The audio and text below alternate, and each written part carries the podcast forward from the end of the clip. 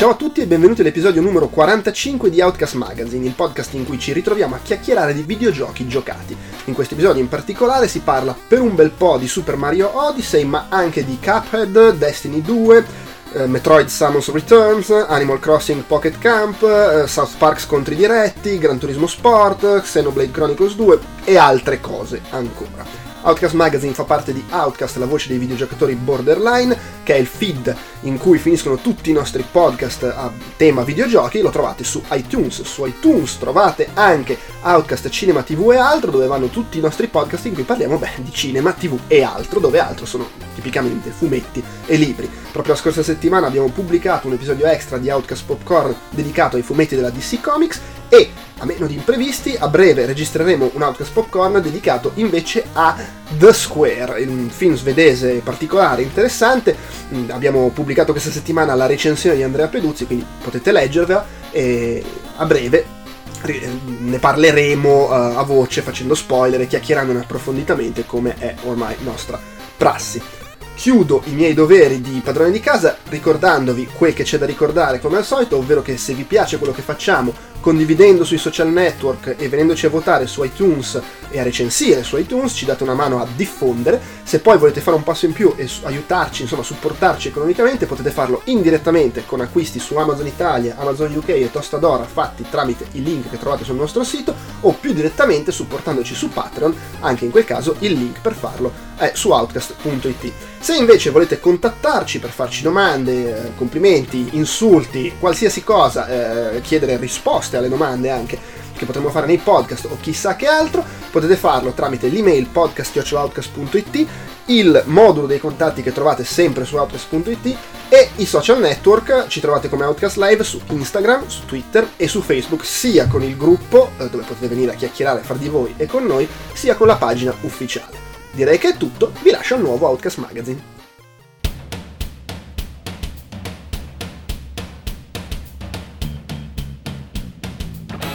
Welcome to Outcast, il primo podcast italiano sui videogiochi che è all'angolo dei buffetti rosa.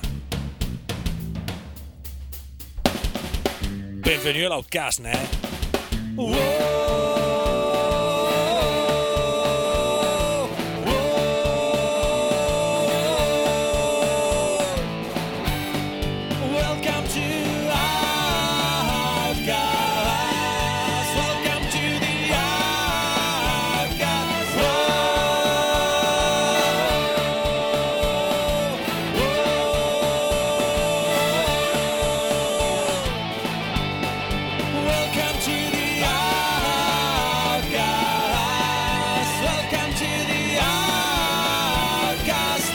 Allora, siamo qui pronti tutti e quattro ex idraulici, eh, un passato da idraulici, da, da, idraulici quelli di Puliscimi le tubature, il vecchio film citato in Clerks.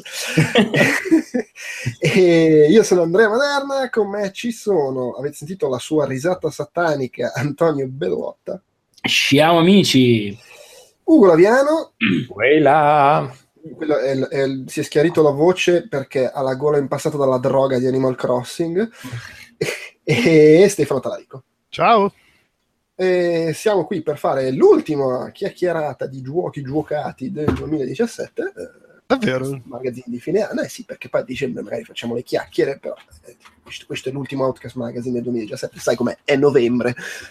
E in effetti. e non può che eh, essere argomento principe la, il recente Super Mario Odyssey, ma insomma avremo anche altri giochi di cui chiacchieriamo, eh, sempre che non stiamo tre ore e mezza a parlare di Mario, eh, che tra l'altro è l'unico gioco a cui giochi- abbiamo giocato tutti e quattro di quelli in scaletta. Sì. A proposito di droga, fra l'altro, volendo. Eh sì. Mamma mia. Io vorrei che, che, aprisse Ugo, perché insomma si sa, Ugo, tu purtroppo sei marchiato a vita. Vabbè, amore Nintendo... C'ho il tatuaggio, quello col cuore. Eh, sì, vabbè, poi insomma il tuo passato nella rivista ufficiale. Eh sì, Ma Mario perdonami, il tatuaggio Mario perdonami. Ti è piaciuto? Ti sta piacendo? Ti piacque? Sì, allora, sì, sì, sì, no, figurarsi, cioè, c'è, c'è, c'è molta Aspetta, scusa, importante, mettiamo le mani avanti. A che Quante... punto siamo tutti di, di questa cosa, di, de, de, dell'epopea Mario Odyssey, della droga? Io sono 835. Eh? Ok. Io ho guardato l'altro giorno, ho fatto una trentina di ore e sono dalle tue parti, forse più 700 che 800, però insomma... non- Eh, Io l'ho presa con una... ho, ho- fatto, ho- l'ho finito, poi ho avuto la fase vado in giro a cazzo e adesso sono entrato nella fase ok, adesso prendo ogni singolo livello in ordine e lo faccio al 100% e sono a tipo due terzi di questa cosa. Ma, ma, eh, con eh, suggerimenti di Todd Pappagalli o... Sì, ogni tanto, ogni tanto tipo, mh, vabbè, vaffan- no, allora i suggerimenti di Todd non li ho mai usati, il pappagallo però sì. Il pappagallo però sì, ok. Sono in una situazione simile. Eh, anche perché io, cioè, io, nel senso, io dopo un po' mi rompo veramente il cazzo eh, con Eh, l'open sì. world a cercare e sono sicuro che arriverà il momento in qualche mondo in cui, beh, quest'uni- queste uniche tre monete che mi mancano, guardo una mappa da qualche parte, So- Mm. soprattutto sui No, monete le ho prese tutte. Monete le ho prese tutte. Vedi, eh, io invece su alcune, cioè non ho ancora guardato mappe, ma sono certo che ci sarà il mondo in cui vaffanculo dove sono queste tre monete che mi mancano. Io, io dopo averlo finito l'ho preso talmente tanto con calma che credo di essere arrivato tipo a 400, una roba del genere. Poi, Sì, ma cioè, tra l'altro, tra l'altro anch'io ho rallentato tantissimo. Cioè, ci ho giocato come una bestia quando ero in trip da vabbè, dai, devo fare la recensione, ci gioco tanto. Finita quella cosa, ogni tanto mi metto lì e faccio un'oretta di, di- di passare il pettiness ti- tipo balle spaziali nel deserto. Esatto. Io non sono sicuro che lo finirò tutto. Considerate che quelle 830 e qua è una delle diciamo poche macchie del gioco. Uh, ce ne sono una trentina comprate prima che capissi che quando hai finito il gioco quelle che compri nel negozio sono infinite, non c'è un cap di ste- Mm. lune da comprare. Sì, Che quella è un po'... Che è una roba che mi ha molto infastidito, devo dire. Sì, sì, non te lo spiegano, non te lo dicono. No, e ma- cioè, ma scusa, ma quando le compri te le toglie da quelle che... No, no, il punto è ancora peggio. Eh, il cap credo che sia 999. Eh, ok. Ma metti conto che tu te ne compri 300, poi continui a prendere quelle di gameplay vero, non ti sale il contatore, ti sale nella lista dei mondi, hai preso Ah, questa, hai preso vabbè, a me interessa di più avere l'elenco dei compitini. Sì, sì, sì. Ma io quando poi me ne sono accorto ho detto, ah, comprate al negozio qua tipo 15. Ah, ma è la stessa stella? Quindi non c'è, non c'è, non ti dice che... No, guarda che queste sono all'infinito, comprate che... Che immagino sia una meccanica per permettere di, Eh, di sbloccare le cose, Le sì. ultime cose alla fine, ma io dico, le ultime cose sono di un tale livello di complessità che se hai fatto fatica a prendere quelle che ti servono per sbloccare quelle là, che non sono tante, saranno 5,50 per sbloccare le ultime cose. No, sì, sai, magari uno si è veramente incartato e vuole sbloccare, che ne so, Bowser o- e non, non trova quell'ultima Mm. stella, fa ancora. Mm, mm, mm. Magari è quello. Io sì, io ho avuto il momento, ah, mm, ci sono le stelle da comprare, ah, ce ne sono tante da comprare, vabbè, se, del resto ci sono i soldi, solo magari devi, fare, devi farmare eh. un sacco di soldi per comprare tutte le stelle. Dopo averne comprate 30 ho capito. Eh, è uguale, più o meno anch'io perché dico, ma ancora, ma ancora, ma ancora, ma in tutti i posti c'è lo stesso negozio, poi sono andato nella lista. Ah! Quindi per i mondi sporchi non ho il conteggio chiaro di effettivamente quanto ne ho comprate, credo una trentina, intorno a Beh, vabbè, là, com- però un po' mi sento sporco. Sì, ma, ma è che in realtà io al, al numero lì eh, ci, non ci faccio troppo caso. Io apro la mappa e guardo, allora qua me ne mancano 10, ok, cerchiamo ste cazzo di 10 lune. È, è più così. Tu Antonio come stai messo? Io sono sulle 500, credo. Ehm, però, eh, diciamo sì, ho un po' come Nabu finito il gioco, a parte che non ho avuto più weekend liberi proprio per dedicarmici. ehm, diciamo, sono- ho cominciato a passare al pettine tutti i mondi, però confesso che insomma ho fatto uso, cioè passavo al pettine, poi a una certa dicevo no, basta, mi mancano queste due, e usavo l'amiibo, perché puoi usare l'amiibo per ehm, dirti, per farti dire, diciamo, la posizione a gratisse. E quindi... Penso che gli amiibo li ho usati per sbloccare i costumi e Sì, mi ha sì. dato fastidio che mi dicesse i suggerimenti delle location delle stelle. Beh, c'è da dire che comunque, cioè, se ti dice solo dove stanno, sì, in alcune, soprattutto quelle che ti aggiunge dopo che l'hai finito, vabbè, ti dice dove stanno e le trovi. Però in alcuni casi comunque devi capire come prenderla, oppure sai che in quel Ah, sì, punto lì certo. là è nascosto da qualche cosa e in realtà neanche la vedi. Cioè, in molti casi c'è comunque il puzzle da risolvere e in quel caso come suggerimento secondo me ha senso. Se sei incartato, almeno sai che devi capire lì che c'è qualcosa da fare e, e non vai, soprattutto, ripeto, in mondi tipo quello del deserto, a cercare a tutti i cazzo di angoli della mappa, che può essere un po' tedioso, onestamente. Sì, ce n'erano un paio veramente infami nel deserto, che poi l'ho finito. E anche di monete in realtà, perché se usi l'amiibo di Bowser sposo, Mhm. che purtroppo mi hanno venduto, non ho comprato, mi hanno venduto, che stava lì bellino, che fai, non te lo compri. E quindi, cioè, quindi l'ho, l'ho- l'ho usato qualche... In realtà ho preso il set di tutti e tre, però lasciamo stare. Ehm, No, ma figurati, sfondi una porta aperta, cioè, anch'io. Senza Mario in mutande, diciamolo subito, Mario in mutande col velo da sposa, best costume ever, con, quel- con quella veletta che svolazza mentre corri a fette nude, è bellissima. E poi io, mm, sì, l'altra cosa che- per cui è molto utile Bowser è che in pratica se, se lo, se lo si utilizza durante il gioco fa vedere dove sono le monete, che Ah. quelle che mancano, che può essere utile perché tipo anche lì nel deserto me l'ero spersa in un livello, diciamo, di quelli lì da tubo, e sì, poi in cui avevo preso entrambe le lune, quindi potenzialmente non ci sarei mai tornato. E Sì, quindi no, ma poi è chiaro che può succedere che tipo è in un segmento in cui hai preso tre monete viola e il segmento è piccolo, dai, dici vabbè non ce ne saranno altre là e invece ce ne sono due nell'angolo. Però Esatto. a, a loro discolpa c'è da dire che è vero che comunque magari ti rompi le palle a rientrare in tutti i tubi, ma il buon Cappi ti avverte sia se hai preso tutte le lune, sia se hai preso tutte le monete. Quando entri ti dice no, qua non c'è più niente, ah, qua Ah, c'è ancora qualche moneta, qua c'è, ti manca ancora una luna. No, non ci avevo fatto caso alla cosa delle monete, quella delle lune ovviamente sì. ma- Eh, perché te lo dice solo nei livelli tubo, dove magari non hai preso, Non- non- hai non preso tutte porte. le lune. Sì, nelle porte, insomma, nei Ah, livelli ok, in cui sì, sì, nelle, nelle stanze in cui si entra. nelle stanze, sì, che sono tubi o porte, lui Eh, ti dice, ah, qua c'è ancora una luna come priorità. Mhm. Se no ti dice, se hai preso tutte le lune, ah, c'è ancora qualche moneta qua. Ah, vedi, a me questa cosa non è mai capitata. Se vedo che ho avuto il culo di prendere sempre subito le monete in quelle stanze lì. Cioè, mi è sempre successo che mi diceva, oh, c'è ancora qualcosa da fare, ed erano le lune, oppure, vabbè, qua hai fatto. Eh, sì. te, te lo dice, però ci devi sempre entrare. Quindi, insomma, Sì, per me dice: No, No, io sì, mi ricordo. roba ma poi c'è, eh, voglio No, dire, vabbè, ribadisco, cioè, può esserci la moneta che non ti sei accorto in fondo a quell'angolo là della sabbia, oppure in quello, eh, quella- quello ambientato tipo in alto, non mi ricordo come si chiami, eh, dove, dove sono i carri armati, dove caschi sotto e c'è la super forestona, Sì, lì sì, è sì. abbastanza facile che non ti accorgi. botanico. Esatto, eh, lì è facile che non ti accorgi di dove ti sei perso una moneta. eh. Anche giustamente, eh, cioè, vuol dire. Ah, no, assolutamente. eh, Cercare la Eh, roba. sì. nelle ultime tre nel castello, diciamo, di Bowser, eh, quello bellissimo, sono impazzito per trovarle per i fatti miei. Impazzito proprio. eh, vabbè, però- ho finito per fare tutte le lune di quel mondo semplicemente perché continuavano ad andare a caccia delle cazzo di monete che mi mancavano. Ed erano infatti in un posto in culo a Mazinga che proprio... ah, ho detto, ah, là, ma va a cagare. Non mi sono Beh. ancora messo a cercare di prendere l'ultimissima luna dell'ultimissimo mondo per memore del- de- delle, delle bestemmie di, credo fosse. Mario Galaxy 2 Sì, Eh, sì, sì, sì. e ho detto vabbè quella me la tengo come ultima cosa così almeno Eh, so quella l'ho fatta. cosa- sì. eh, non mi anche- è- nella tua memoria è, è- è a livello di quella di Mario Galaxy 2 peggio No, secondo me no, No. perché è più quasi impara il pattern che non eh, per forza esecuzione di... cioè a parte un paio di passaggi puoi improvvisare un ci po' di sono- no non, non puoi improvvisare Ah. anzi è proprio il contrario è più ok qua devo fare questo questo questo e questo e questo e questo in questa sequenza Ok, Beh, che poi è come avevo fatto in Mario Galaxy 2, cioè ero arrivato al punto che in Mario Galaxy 2 facevo tutto quel livello, se- sembravo uno speedrun su YouTube con, con Rewind. Sì, sì, no, non- è che a parte un paio di fasi in cui devi andare di fretta, Mm.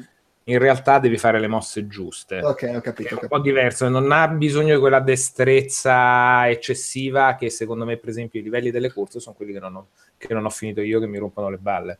I livelli delle corse, soprattutto a livello oro, la seconda versione. Ah, quelle io mi ci diverto un sacco e le ho fatte tutte. Quelle, eh, secondo me quelle sono più difficili di quello Ah, là, vedi, ok, perché lì devi veramente ottimizzare ogni mossa mentre la fai e se la scazzi... Eh, per- però non è un livello, cioè nel senso, alla fine la corsa è breve, è questione di un minuto, non è che devi Sì, farti sì, no, un que- livello. ecco, quello che c'hai è un livello... Ecco, la, la cosa infame che ha quello là è che è un livello molto lungo, molto Uh-huh. lungo e non c'ha alcun tipo di checkpoint. Eh, no, è chiaro, beh, è, già il- è lo stesso concetto Sì, del- sì, di quello sì. di Mario Galaxy 2 alla fine. Quindi ci sono quei momenti in cui arrivi a un passo dalla fine e muori e... Le- le- allora, devo dire, le corse, secondo me, bello perché stiamo parlando di cose a caso, ma mi piace così. Sì, Le- sì, le- eh, le come, sono- Odyssey, è tutto un putpurri che arriva così. Eh, Lo, lo vedi, lo vedi le- questo le- argomento random? Ci vuoi andare? Ma le corse a me sono piaciute perché mi hanno costretto a imparare a fare mosse che non ho mai usato, se no, tipo Mhm. l- salta, Eh, C'è, un c'è una corsa in cui per vincere devi, devi saltare, fai la culata, rimbalzi, lanci il cappello, ti tuffi sul cappello, rimbalzi sul cappello, arrivi dall'altra parte e poi riuscire a saltare tu. E una volta che, lo- che lo- che ho capito che dovevo fare sta cosa, beh, perché ho visto che la faceva la tartaruga d'oro, eh, l'ho fatta e nelle corse successive le ho vinte tutte facendo ogni volta sta cosa come se niente fosse. Eh, lì è imparare la sequenza della mossa e memorizzarla nelle mani e nel chiaro. cervello che ti viene naturale. A me quella roba fa impazzire perché fai la chain di mossa e sbagli l'ultima chain. È andata. È chiaro. E poi, in realtà ci credi, no? Ci credi un po'. No, posso recuperare, magari no. No. No, è a livello d'oro non devi non puoi No, eh, guarda, in real- in realtà- la quelle d'oro, qua- non tutte, ma quasi tutte, una volta che hai imparato a fare quelle mosse lì, prendi delle scorciatoie che si sogna Mm. perfino lui. E quindi pure se Mm. fai uno o due errori ce la fai lo Mm, stesso. mm, mm. A meno che l'errore sia che tuffando ti sei finito nel crepaccio, ovviamente. Sì, vabbè, lì è chiaro. A me la- quelli che mi fanno più impazzire è quando c'hai tipo la rotolata per andare veloce e continui a spinare, spina, spina, spina, salti e atterri con la capoccia sullo spigolo invece che un attimo proprio proprio bam, ti rallenta tutto e dici no, e qua è andata, è andata. Vabbè, comunque in generale, eh, io, io ho sta cosa che veramente boh, andate a fare. Io non ne posso più. Sono dieci anni che sono- hanno deciso che devono infilare in tutti i Mario qualcosa di motion e ogni volta mi fanno tirare le bestemmie perché mi parte la mossa per sbaglio o, o cose del Mm. genere. Sì, io l'ho avvertito, questo è quello in cui l'ho avvertito di più. eh, soprattutto- Beh, ma anche perché il fatto Qua ti costringe a usarle e- Sì, più, più esattamente. spesso, secondo me. più spesso Perché è vero, è vero che la mossa pro. Puoi Cioè, fare quasi tutto Mm. anche senza perché però c'è tipo l- il cappello rotante lo puoi fare senza ma è troppo più una merda farlo st- adesso non riuscite Sì, a ma trovare il cappello un rotante puoi per farlo senza che quello cioè, ma se devi fare quelli alto, basso, diagonali Sì. o robe, il cazzo che riesci. eh no, quelli non può. No, ma poi comunque ci sono un sacco di lune che per prenderle devi essere trasformato in qualche bestiaccia e fare le mosse col motion. E quindi Sì, sì, sì. E io ho scoperto, ecco, per esempio, giocando col controller pro, a proposito, parliamo, iniziamo a levarci dalle balle le sporche. Allora, c'è tutto l'amore del mondo, ok, siamo d'accordo, un gioco bellissimo, sì, sì, sì, sì. Leviamoci dalle balle le sporcherie. I controlli, uno, c'hai ragione, e due, su Wii il setup dei controlli era quello, e l'analogico buono ce l'avevi sul Nunchak, non avevi l'analogico del Joy-Con di merda. Mm. Qui sono costretto a fare una scelta e io ho voluto giocare. Uno, il gioco oltretutto è crudelissimo perché dice: No, no, no, gioca con i due separati. Io no, non mi rompere i coglioni perché con l'analogico del gioco mi trovo male. Voglio il mio controller. Ah. No, no, no, no, dai, gioca, gioca così, gioca così. Ah, proprio, ah, proprio giochi così. No, io però i tutorial te li faccio tutti prendendo comunque come esempio i due controller separati. Eh, Tra, oh, l'altro, la- la mo- per quasi tutto ti dicevo lo puoi fare anche così. Per il cappello rotante non te lo dice che puoi farlo senza il No, motion.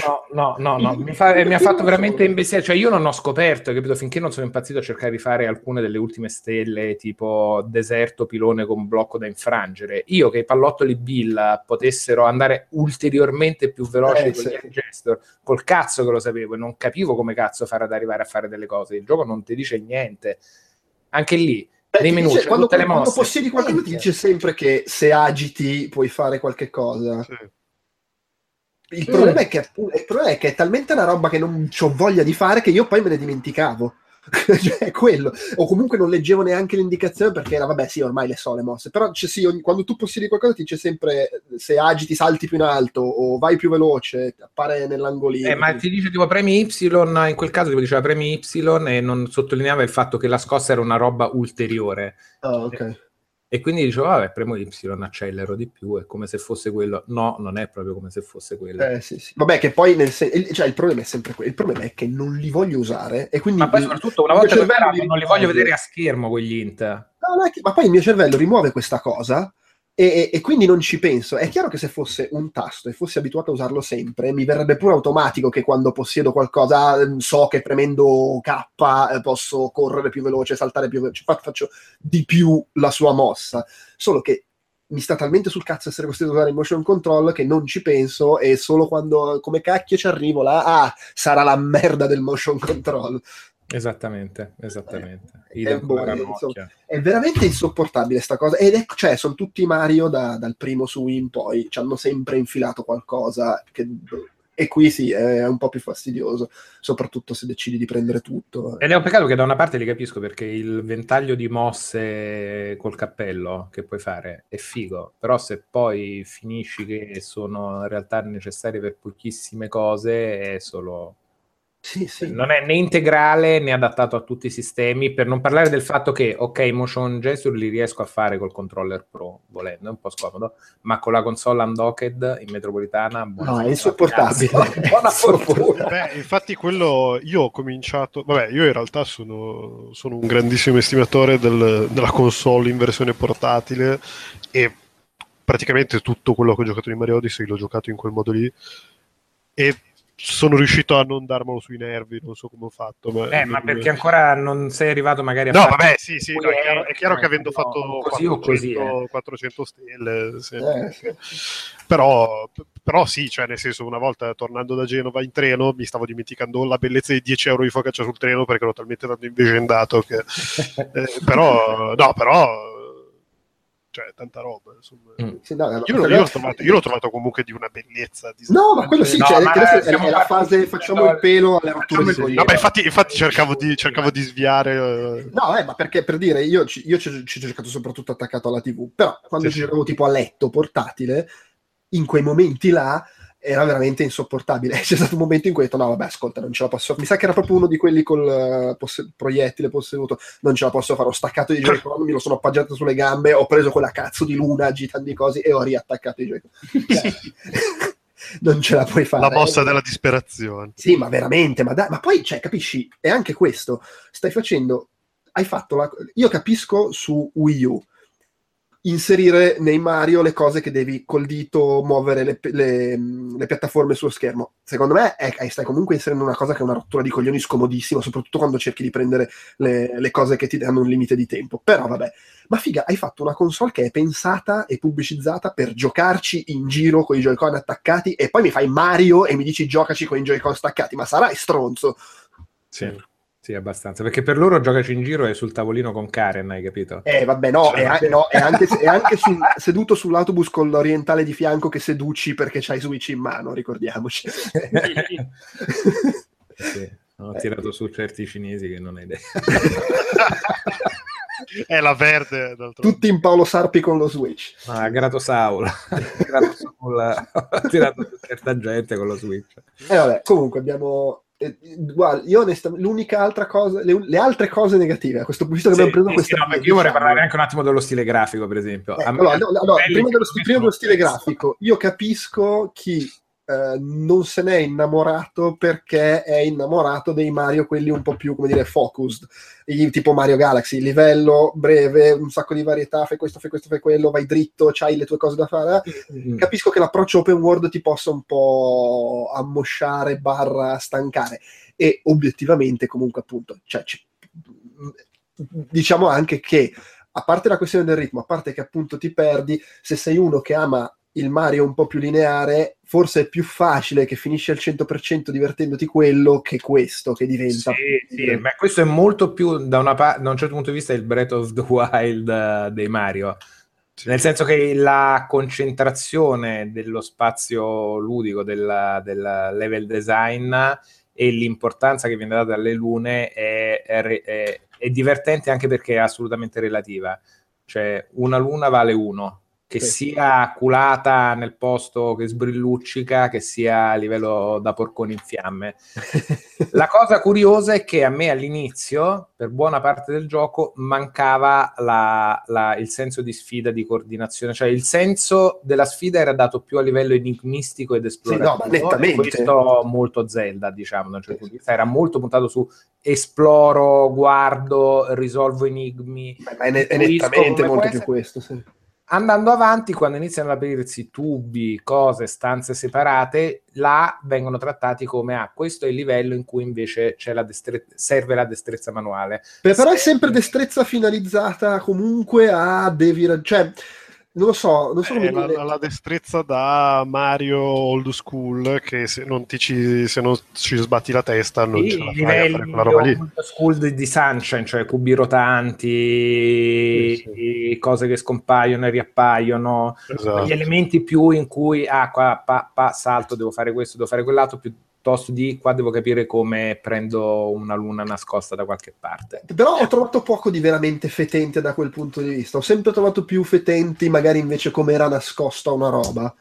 eh, rispetto al salto impossibile. Adesso al Sì, però all'inizio secondo me mancava proprio quella roba. Che poi No, no, sì, sì, è- all'inizio è, molto, è, è quasi solo esplorazione e in generale il gioco mi ha dato molto più la sensazione di sto esplorando in giro con delle Sì, meccaniche sì, da platform, ma non è strettamente un platform. Sì, Eh sì, ma anche perché prima di aprirsi, cioè prima di aprirsi proprio anche in senso di eh, ti mollo la mano e fai tu quello che vuoi in questi mondi giganti, cioè in questi mondi grandi pervasi di stelle o di lune, eh, eh, ce ne passa un po', nel senso che No, no, la, sì, la- la parte, la parte iniziale è molto più vai a prendere la principessa e passa, passa in questi posti e, e vedi cosa vedi cioè vedi cosa riesci a trovare per affari tuoi poi, poi ci rivediamo dopo magari. e comunque anche in quei livelli molto platform, tra virgolette, classico, spesso la, la luna extra, quella, se- quella segreta, non è tanto il classico trova il blocco nascosto, ma è esplora l'ambiente, cioè guardati attorno in 3D e ah, vedi là sopra, mi sa che mi devo arrampicare, cioè Beh, sì. è più esplorazione da gioco 3D Ma moderno. infatti per, que- cioè, per, quest- per questa cosa io l'ho trovato assolutamente centrato proprio per, eh, per essere un gioco di Switch alla fine, nel senso che è effettivamente il- il- la migliore incarnazione di Mario che potevo pensare per una console che mi posso giocare sia sul 46 pollici sia in metropolitana, nel senso che se voglio avere l'approccio di ci gioco 5 minuti in metropolitana, mi faccio solo le stelline stupide e comunque rimango stupito perché c'è la stellina che vedo dietro un angolo e dico, ah, chissà come ci arrivo, ah, dovrò passare di qua, poi magari ci arrivi per tutt'altro motivo e nel frattempo trovi altre due stelle che non avevi manco visto e ti esplode il cervello, oppure stai lì incazzato tre ore perché devi fare 6.000 piroette e, e- e stai sul- seduto sul divano col, col Pro Controller. Cioè, è- è- per questo secondo me è, è fenomenale. Sì, tra l'altro nel, sen- nel discorso del gioco portatile, ma in generale nel discorso del gioco che non mi deve rompere i coglioni nel 2017, eccellente che qualsiasi cosa tu raccolga e faccia di quelle Salva. importanti, salva subito. Sì, sì, sì. Cioè, Beh, raccogli quello una roba e muori, ce l'hai, vaffanculo, non rientro neanche in questa stanza. Sì, sì, sì. Eh, esatto, esatto, sì. Sì, sì, sì, tutto così ed è, è curioso vedere come in realtà la formula poi alla base del gioco, nel suo essere espanso come aree e dimensioni, sia alla fine un tweak di quello che era Mario 64 o Mario Sunshine, dove invece tendeva a interromperti. Eh, esatto. Guadagnato una luna è una cosa un po' più ciccia, adesso si riazzera e sì. se vuoi fartene un'altra ritorni fuori, mentre qui sei libero e quindi anche molto invogliato a distrarti, non hai uno stress da dire ah no, devo fare questa invece vorrei fare quello, oppure Sì, perché se vado a parlare sul pinguino fuori, sono morto. E invece sbaglio, ah, primo qua, c'è Mario che- sopra, me ne vado di qua, me ne vado di là. Sbaglio il primo Mario che non ti costringe a raggiungere un checkpoint dopo che hai raccolto qualcosa per salvarlo? Eh, non- Credo di sì, perché anche Può essere, 3D ma non World, secondo me, se non raggiungevi il checkpoint non, non te lo teneva quello che avevi fatto. Eh, c'erano le bandierine, anche Di qua le bandierine qua fanno da, da Fanno fast solo travel. da, da- proprio letteralmente da checkpoint. È fast travel proprio, è diverso. sì, fast travel e vabbè, se, se muori ricompari lì. eh, Eh sì, dato proprio anche dalle dimensioni generose sì. dei mondi. Questa cosa eccellente comunque. Sì. del- del- Ma poi è eccellente anche il level design in generale, è Madonna, clamoroso. Per esempio, uno dei livelli che esteticamente mi piace di meno, secondo me è uno di quelli che a livello di level design e struttura è uno dei più belli, che è quello della foresta. sì. Mm. Che a me c'ha quella faccia tra la fabbrica di Sonic Adventure, Mossa Saudagi e la foresta di Sonic Adventure più la parte sotto di Dark Souls. Esteticamente proprio mi Sì. fa male al cuore vedere quella roba eh, In generale l'erba, in tutti i livelli in cui c'è l'erba, Ah, ma anche in quello preistorico iniziale la texture dell'erba è da c'è un po' quell'aria da erba triste Poca. schiacciata dalle auto di Milano. Sì, ma anche stock un po', non so come dire, cioè che la compri in libreria stock erba, erba sfondo Windows 95. Anche se comunque a livello foresta la musica più bella del gioco. Mamma mia, la musica è clamorosa. La musica è di un bello. E anche alcune musiche sono veramente clamorose. Quella bella Anche è se non una ce n'è tante. una che mi sia rimasta dentro come quella famosa di Mario Galaxy. Giar- eh, Eh, Giardin quella Ventoso. delle, delle cascate è praticamente la copia Eh, beh, orchestrale. eh, ma non è la stessa cosa.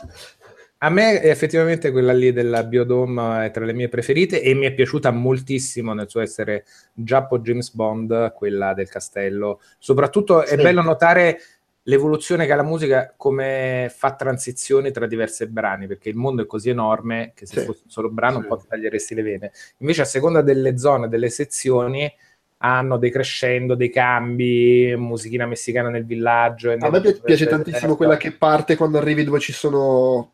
Che cacchio sono quegli animali che possiedi e quando schiacci il salto si allungano verso l'alto. Ah, ok. Ah, sì, cavoletti, cavoletti. Eh, c'è quella musichetta tutta allegra, un po' scema, quella mi divertiva un sacco.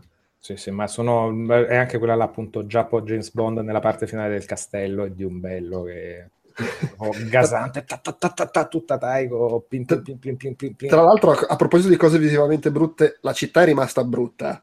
La città è un po' migliorata rispetto migliorata, a quello che però. pensavo, però non Popolata è, e più è ancora, è ancora Dreamcast, Crazy Taxi, portami via. Però Il castello di Bowser quando l'avevano fatta vedere alle tre era molto vuota.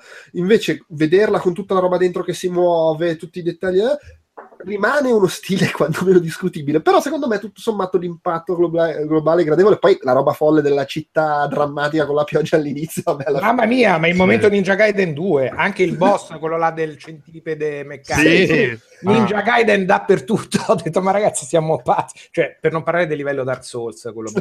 Quello, quello è una roba che ho visto ho detto, ah, ma veramente sta roba? A me Però ha a me diver- la, la, la, la sua la Ninja schizofrenia mi è piaciuto, eh, lo dico. No, a me è piaciuto. Ninja Gaiden.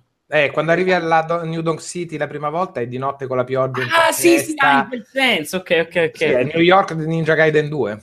Sì. È New York di Ninja Gaiden 2, quella E roba. poi comunque la città nel suo non è solo neanche esteticamente, però ha alcune Come livello, anche che lì dentro sono bellissime. Eh, Secondo anche- me il livello migliore forse addirittura, eh. cioè nel senso sfrutta proprio quella verticalità violenta. Eh, tipo- Esattamente come quello della foresta. Eh Cioè, sì, Sono dei livelli con una, belli- con una verticalità che riesce a suddividere in diverse zone un unico mondo, rendendole interessanti da un punto di vista di piattaforma e di senso di vertigine. Certe lune da prendere lì sono proprio fighe. Sì. Tranne la cazzo di corda di merda. Sì, anche se devo dire, la corda, sono andato lì, l'ho fatta, poi ho detto, eh, chissà chi farà 100, Ah, ok, la seconda non è 100, ho provato due o tre volte, vabbè, vaffanculo, lo faccio in un altro momento, ci sono riarrivato quando mi sono messo a fare ogni mondo, lo faccio al 100% e poi vado avanti, e l'ho fatta tipo al quarto tentativo, stupendomi di me stesso, eh. pensavo ci avrei passato Ma hai due. fatto anche quella d'oro della seconda macchinina, delle corse delle macchinine, perché io là ho fatto la prima, ho detto, "Mm, Eh, non- non allora sono non la voglio sicuro. Neanche prendere. Non sono sicuro perché mi sa che so- in questo momento sono lì alla città, forse. Ok. Cioè, non l'ho ancora finita la città. Eh, Quella, quella l'ho fatto al primo tentativo, la, la d'oro delle macchinine, non so Ah, perché. Boh, non ho avuto difficoltà con quella. Eh, ma sì, ma sai, sono quelle cose che sono difficili e, e- e- e poi eh, a sorpresa dici, ma cazzo l'ho fatta? Anche molto bello il cambio di gravità sulla Luna, che richiama un po' Galaxy. Sì, quando arrivi sulla Luna cambio di gravità molto bello e oltretutto secondo me quel momento è molto giapponese in quanto è proprio la principessa splendente. Cioè lei che viene portata via in volo sulla Luna e tu vai sulla Luna e invece gli vai appresso, molto bello. Il viaggio sulla Luna dal castello nipponico ho detto mica sembra veramente la principessa splendente qua che cosa pazza. Scappo dalla cima del castello super giapponese tradizionale e si vola sulla Luna. Beh, è pieno di, di- di delizie di tutto. Cioè, secondo me l- riesce a, a- a fare fortuna di tutte quelle cose che dici, ma che cazzo c'entra New Donk City? E poi ci vai e sì, effettivamente è una roba che agli imbruttiti non può che ricordare Sonic merda, eh, ma eh, poi alla fine ci giochi ed è una crema. No, vabbè, ma poi da giocare poi, alla- a parte che come finisce di scoperta come finisce New Donk City è una roba che dici, ah, vabbè, ecco, infatti, quello è- hai ragionissima. Quello è stato mia, sì. un momento che ho detto, ecco, io vedi, parlavo male di Union City, questo è uno dei momenti spettacolo, perché poi se pensi a livello di gameplay è un misto 3D, 2D abbastanza, ma è la presentazione lì che ti vende eh, tutto sì. quanto ed è clamorosa con quelle trasparenze anche là un po' sonico tutto quando c'è quella parabola tonda c'è quel momento di, di, verticale tonda in 2D come sfruttano le robe retro è molto divertente come citazionismo no, ma... ma... anche divertente perché poi ci sono quei momenti tipo Mario Galaxy con la gravità sui livelli 2D sì. uno de- degli ultimi livelli no no ma di fatto eh, cioè, è bellissimo eh, riescono a cioè con la cosa di che comunque hanno voluto fare un, un nuovo Mario che non fosse ovviamente rispettoso della tradizione ma anche conscio di tutto quello che c'è stato dopo, un po' come è successo con Zelda alla fine, nel senso che Zelda è un gioco incredibile, ma tutto sommato è, è allo stesso tempo, cioè è, è, attento a tutto quello che è successo dopo Zelda, cioè dopo, che cazzo ne so, Ocarina of Time, eh, tutte queste cose qua. Quindi si è, si è, reso conto di appunto delle comodità di gameplay, tipo appunto i, i, i, i checkpoint, il salvataggio immediato è, ma anche a idee che dici sulla carta non c'entrano un cazzo e poi ci giochi e, e ci trovi quella roba Nintendo che dici ah vabbè, ma questo, l'hanno fatto, questo l'ha fatto Nintendo ed è, ed è, di nuovo il punto di arrivo, tipo veramente il fatto che praticamente ogni, ogni regno abbia una, una componente 2D che omaggia il vecchio Mario, ma che ha anche tipo il vestito che cambia a seconda di come lo cambi tu. Ma infatti entrare eh... nei mondi, nei, nelle parti 2D con tutti i vestiti solo per vedere come sono. Sì, sì, sì. cioè sì. è pieno, è pieno, è pieno, è pieno di, di queste robe bellissime che a livello stesso... di contenuti e di una ricchezza. Eh sì, che lo rendono, che lo rendono allo stesso tempo nuovissimo e il Mario dei nostri padri, che è una roba che secondo me potevano fare veramente solo loro e che appunto secondo me rende questo Mario l'equivalente di Zelda in tutti i sensi, cioè l'equivalente di Breath of the Wild in tutti i sensi per, per, per il mondo dei platform.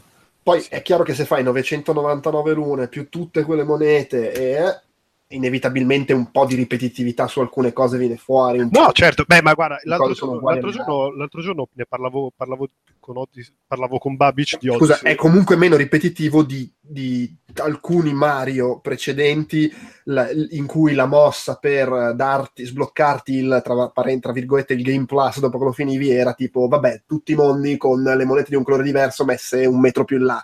Vabbè, cioè, sì qui comunque ci ho visto più, più fantasia, più voglia di, di, dare tanta roba. Beh, no, sicuramente, no, ma anche perché voglio dire, eh, come dicevamo prima, una volta che prendi, che trovi Peach, cioè che una volta che salvi Peach, a parte che lei è bellissima la sua reazione al fatto di, di tu salvi Peach, ma, eh... no, soprattutto bello il momento pacca sulla schiena, anche sì, oggi sì. Coppa domani, che è clamoroso tra i due. Sì, sì, no, no, ma è fantastico. E, ma poi sì, al, cioè, al, letto, al letto di quello, poi come, come dicevi anche giustamente, giustamente tu, eh, e come appunto parla, parlandone con Babic è venuto fuori che a seconda di quanti Mario hai giocato, comunque la cosa ti colpisce, ti colpisce di più o di meno, nel senso eh, se li hai giocati tutti e li hai fatti tutti al 100% e comunque questo è, che cazzo ne so, il trentesimo Mario, dici sì, fan, fan, fantabuloso, punto di riferimento, magari sei un po' meno entusiasta.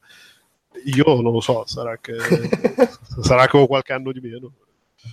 No, beh, però diciamo si, si, vede secondo me da proprio come hanno strutturato il gioco che questo è il Mario che avrebbero sempre voluto fare e che non sono mai riusciti a fare per limiti tecnici e cazzi. Eh, ma sì, cioè se ci pensi... Ah, anche per scelta, perché poi comunque dopo me era abbastanza chiara che la direzione era cambiata rispetto all'esploriamo il mondo 3D in lungo e in largo. In questo senso, cioè, anche per me che li ho giocati, cioè Mario è una delle poche cose di cui ho giocato tutto, eh, non so se sia vero quello che dici che se non li avessi giocati tutti sarei ancora più sconvolto però di certo il fatto che dopo no, dieci questa anni cosa l'ha detta Babic eh, sì, ok, vabbè, dopo, dopo, dieci anni secondo me non voglio dire pigri ma insomma comunque un po' prudenti cioè i due Mario Galaxy e gli 800 New e il 3D World e il 3D questo è comunque vabbè facciamo spaziamo via quello che abbiamo fatto negli ultimi tempi e facciamo una roba Beh, sai, questo qua, questo qua alla fine è, è abbas- cioè a volerla semplificare tantissimo è Mario 64 incontra Galaxy e fanno, fanno, e tutti gli ultimi e tutti gli indie fighi platform che, che sono usciti negli ultimi dieci anni. Eh, con un sacco di idee in più e, e su una console che ti permette di fare un po' il bello e il cattivo tempo.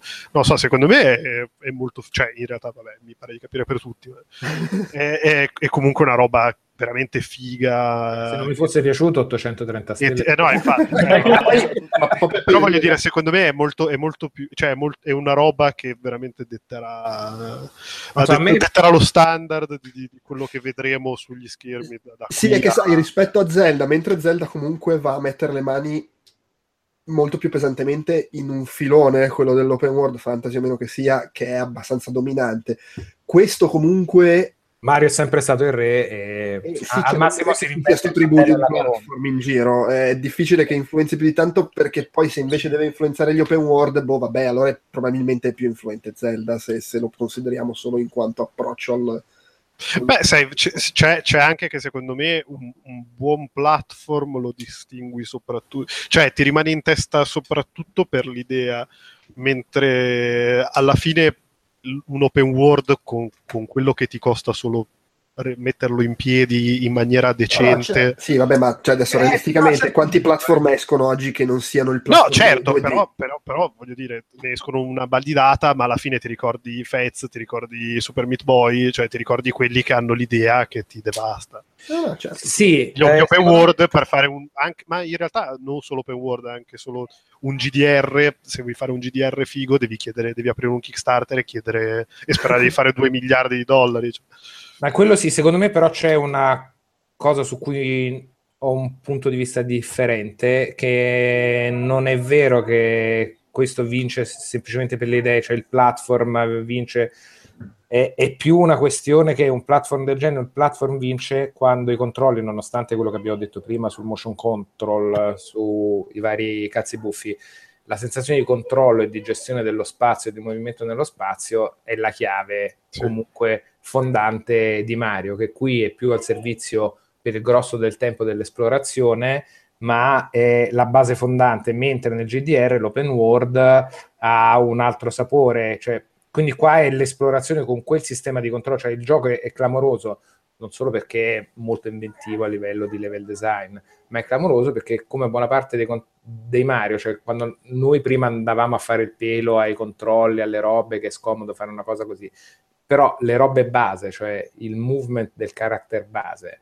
è una roba che non fa nessuno così. La sensazione pratica di muoversi in giro, di saltellare, le mosse base, a parte il cappello, metti conto che può creare quelle cose del motion, è clamoroso e quello è controllo manuale e quella è una cosa che in genere su, è meno importante nel, nel, nell'open world o comunque non così alla base del DNA del gioco, dove qua c'è, quindi è sì, capisco e raggiungo muovendomi. E esploro quel mondo muovendomi, cioè corri e ti diverti in Mario, la, la, cosa base, i controlli base, salti sul palazzo, fai il salto al muro, è un feeling che un po' perché so, sono solo loro e un po' sono solo loro perché solo loro riescono a farlo così bene. Tra l'altro, a proposito dei controlli, hanno tolto il tasto della corsa, cioè che erano 32 anni che c'era in Mario. Beh, c'è nelle sezioni 2D. Eh, cioè, esatto. Sì, no, però, dopo che in, in, in, 3D World addirittura non c'erano tre livelli di corsa differenti, qui l'hanno tolta. Cioè, sì, qui c'è la rotolata. E ora sì. c'è una meccanica sostanzialmente a inerzia che credo non ci sia mai stata in nessun Mario. Che accelera quando la pendenza, sì, sì, si accelera anche quando... O, o, se fai il salto in avanti, allora per un qualche passo corre, cioè ci puoi fare tutte queste cose strane per correre, però non c'è il tasto della corsa. No, sì, sì, è, no. È, è un po' Sonic anche da questo punto di vista. Adesso stiamo esatto. Cercando in chiesa, ma va sì, bene. Non posso dire niente in contrario. e tra l'altro la cosa del cappello, alla fine, secondo me, è figa perché, cioè, se vai a vedere, è un modo diverso di fare i costumi. Esattamente. Cioè, Infatti non ne abbiamo parlato, ma quello ti dà un sacco anche il senso di gioia e scoperta del gioco eh dell'esplorazione sì, che non solo mi muovo con Mario ma ah che carino quando mi elevo con la rapetta il momento tipo il totano nella bolla d'acqua là, ah, no, il, la, la piovra è proprio una piovrazza schifosa. La piovrazza a reazione è bellissima ci sono alcune di quelle cose là che sono troppo belle da controllare da, eh, ma, ma, ma, anche perché poi li, cioè, col fatto è vero che sono in fondo come i costumi, solo che a parte che appunto i costumi di solito ne hai 6 o 7, qua ci sono 50 Sì. da- e Sì. sicuramente sono piazzate in giro comunque pensando al level design ti metto qua il pesce perché là c'è la roba che prendi col pesce, ma in ogni caso tu puoi prendere il pesce e andartene a fanculo dall'altra parte del livello, cioè puoi usare Sì, ma puoi anche saltellare sul terreno, sull'asciutto. Sì, sì, sì. Bellissimo. Cioè, come un pesce fuor d'acqua. apre troppo di più le cose anche da quel punto di vista eh, che è comunque abbastanza una rivoluzione per Mario che è sempre E stato poi- molto più focalizzato Diciamo anche la trasformazione più bella di tutta, almeno secondo me, ci sono anche quelle a cazzo di cane che usi una volta e basta, Vabbè, tra chiaro. cui Mario Manzo, Mario costata de carne nel mondo cucina, cioè la costata col baffo, puro manzo italiano, mi è piaciuto da impazzire quel momento. Di carne col baffo, molto bene. in generale quelli che le volte che possiedi gli oggetti inanimati e li fai spostare eh, eh, eh, Sì. Mario Sasso. Mario Albero di Natale senza decorazioni. Mario Abete, bellissimo. E insomma bellino ci è piaciuto questo Sì, sì, una robetta, dai. Una robetta, una robetta. Ecco, se Del Monaco non mi avesse spoilerato l'esistenza di quel mondo finale post credits, eh, grazie alle trasformazioni e ai costumi, sarei stato molto più felice. Lo saluto da qua, visto che ci ascolta, mortacci Le tua. Mortacci tua. Argabbio. Anche perché per me è un attimo, capito? Mi fai vedere quel costume, ho già capito tutto, mi hai rovinato Eh, sì. tutto. Ed è post credits, mortacci tua. Comunque quella roba post credit fa scoppiare il cervello. Mamma mia, ma eh, per me è stato un anticipation perché in realtà lo vedi, cioè il mondo lo vedi in quelli dei dipinti nel, nel- nel livello italiano, appunto, che quello come colori è uno dei livelli più belli della storia di Mario. Per non parlare della tarantella in città. Ci sono le cozze di cristallo. Una volta che ci sono le cozze di cristallo hai vinto tutto. Com- Comunque questo razzismo per cui il livello giapponese è, è figo, fregno, le fiamme, l'architettura, eh? Poi il livello italiano è pizza Eh. mandolino. Eh, però è quello con i colori più belli del mondo. Eh. Sì, Cioè, sì, gli fottono il motorino a Mario appena parcheggia, cioè stereotipo, non lo so. in effetti il- dovevo ammettere che ti fregavano il cappello appena entravi nella zona con la tarantella Sì, sì, sì, subito. È lo ship, è lo ship, ragazzi. Eh, passava uno con un coltello dammi il cappello Ma poi è bello che i due costumi che ti danno sono quello da cuoco e quello da pittore con la scoppola francese, che è anche un po' tipo quel mistone Europa bella dell'arte, tutto insieme. Colonne doriche, cucina italiana, tarantella e vestito da pittore francese. Va bene. Che poi è quello di Mario Paint. Sì, infatti penso che dovevano piazzarlo da qualche parte, quindi ho detto, Eh sì, vabbè, mettiamolo mettiamo? qua, italiani, Italiano. francesi, eh, alla fine. E c'è Mario Manzo italiano lì. quindi- va bene va bene dai Ehm, andiamo avanti o volete ancora toccarvi pensando a- parlando di Mario A posto, a posto così. a posto Vabbè. ci siamo toccati a sufficienza. E invece l'esatto opposto, le bestemmie dall'inizio alla fine di Cuphead. Uh, diteci, voi due, Eh. che ci avete, voi due che ci avete bestemmiato. Io ci ho bestemmiato, sinceramente, sinceramente sono scappato abbastanza presto. No, eh, no, era proprio il fatto di... eh, allora, c'è bisogno di dire che a livello di direzione artistica e ricreare i cartoon anni 30 come feeling, come musiche, l'amore che c'è nella realizzazione tecnica, nella presentazione grafica e in generale estetica del gioco è assolutamente fuori parametro. Sinceramente, per me è un po' troppo per riuscire a godermelo. La cattiveria di no, morto, no, rifai, rifai, rifai, impara il pattern a memoria, se no rimuori, rimuori, rimuori. Come non mi gioco i ballettel. Questo non è a livello dei ballettel giapponesi, però c'è quella cattiveria là. Mi senti? Però la cosa che ha è che essendo una boss rush alla fine non ti, non ti occupa tempo, cioè se tu fai quando Eh beh, poi riesci a fare riesci ad boss- andare avanti. Eh cioè, sì, per- però per, passare dato per 40 come è fatto, non è che manco ti impone non è che manco ti impone, diciamo, di devi fare questo, devi fare quest'altro. Cioè, tu quando arrivi in un mondo hai subito accesso a Sì, tre 3-4 diverse. più sì. una, una sezione run and gun. Quindi c'è in tante situazioni veramente in cui vuoi un attimo riprenderti e dire Madonna, questo mi ha fatto un bucio di culo così. Vabbè, proviamo quest'altro che ti fa un bucio di culo tale e quale. Però almeno, sai, diciamo, diciamo vari e poi magari riesci a battere quello, torni e quello lì ti risulta una cazzata. E poi la cosa buona è che è molto compatto, cioè nel senso tutti i boss, uh, tranne forse per il penultimo, forse l'ultimo, si battono quando riesci a batterli in due minuti. Quindi insomma tu non, non è una roba Beh, che... In due minuti quando fai gold che ormai c'hai la luce divina e, e fai tutte le perri sui colpi rosa. Ma sì, ma se... un po' più di due minuti. No, però hai ragione. È vero che sono comunque dei livelli tendenzialmente brevi. È, è solo che per me il gameplay è relativamente divertente, lo spettacolo audiovisivo è meraviglioso ma non ho voglia di stare due ore su un boss a rivedermelo 40 volte finché non ho memorizzato tutto benissimo. Poi magari mi ha preso nel momento sbagliato, eh, cioè il gioco secondo me è molto bello e molto figo e per chi ha la pazienza di fare quelle cose, e lo dico da giocatore di Dark Souls, io ho gettato la spugna perché ho detto piuttosto, visto che non ho il senso de, che ne so, che lì mi imparo dall'errore, non lo rifaccio più, qui è super coordinazione occhio-mano e ho memorizzato tutti i pattern, gli attacchi, quindi so dove mi devo posizionare per evitare quello che sta per succedere, che è bellissimo, ma mi fa malissimo e sono morto. E a quel punto mi vedo un let's play. Non so, a me invece di norma sono abbastanza refrattario a questi giochi tossi perché mi rompo le scatole dopo un po', dico vaffancuore, però mh, diciamo, nel caso di Cuphead mi ha proprio preso, sarà che lo spettacolo era talmente bello e quindi dici va no. Lo trovo di un'eleganza meravigliosa, però tutte le cose belle che mi può dare me le può dare un let's play, cosa che invece in un gioco di altro tipo comunque difficile non me lo può dare un let's play. Certo. Però boh, l'ho trovato alla fine abbastanza equo, credo. C'ha dei momenti in cui effettivamente i boss o quant'altro, per pura RNG, per pura, per pura, diciamo, casualità, ti fanno degli attacchi che sono veramente ischivabili. Però nella maggior parte delle situazioni veramente... Sì, c'ha un po' quella roba tri- trial and error, però è una roba talmente veloce, talmente secca, talmente fulminea che non è che dici madonna devo ricominciarlo da capo tutto quanto. Sì, no, non hai ragione è meglio del livello finale. 30, 30 secondi cioè le, la devi prendere proprio con filosofia che muori come un pirla e ti metti lì e, e, vai, e vai, avanti.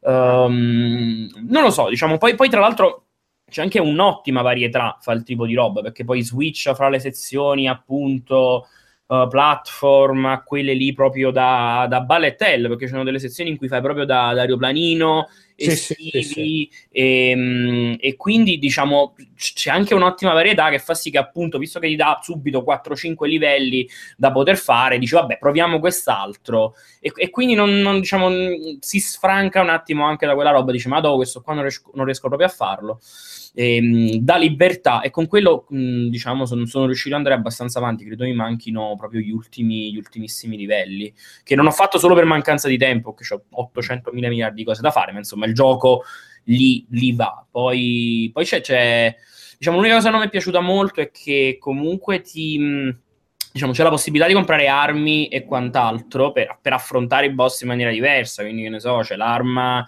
che fa meno male, ma rincorre in automatico. C'è quella i cui proiettili vanno un po' avanti e poi si fanno tutto lo stage all'indietro e fa molto male, quindi è un po' difficile da usare perché devi sparare sempre al contrario.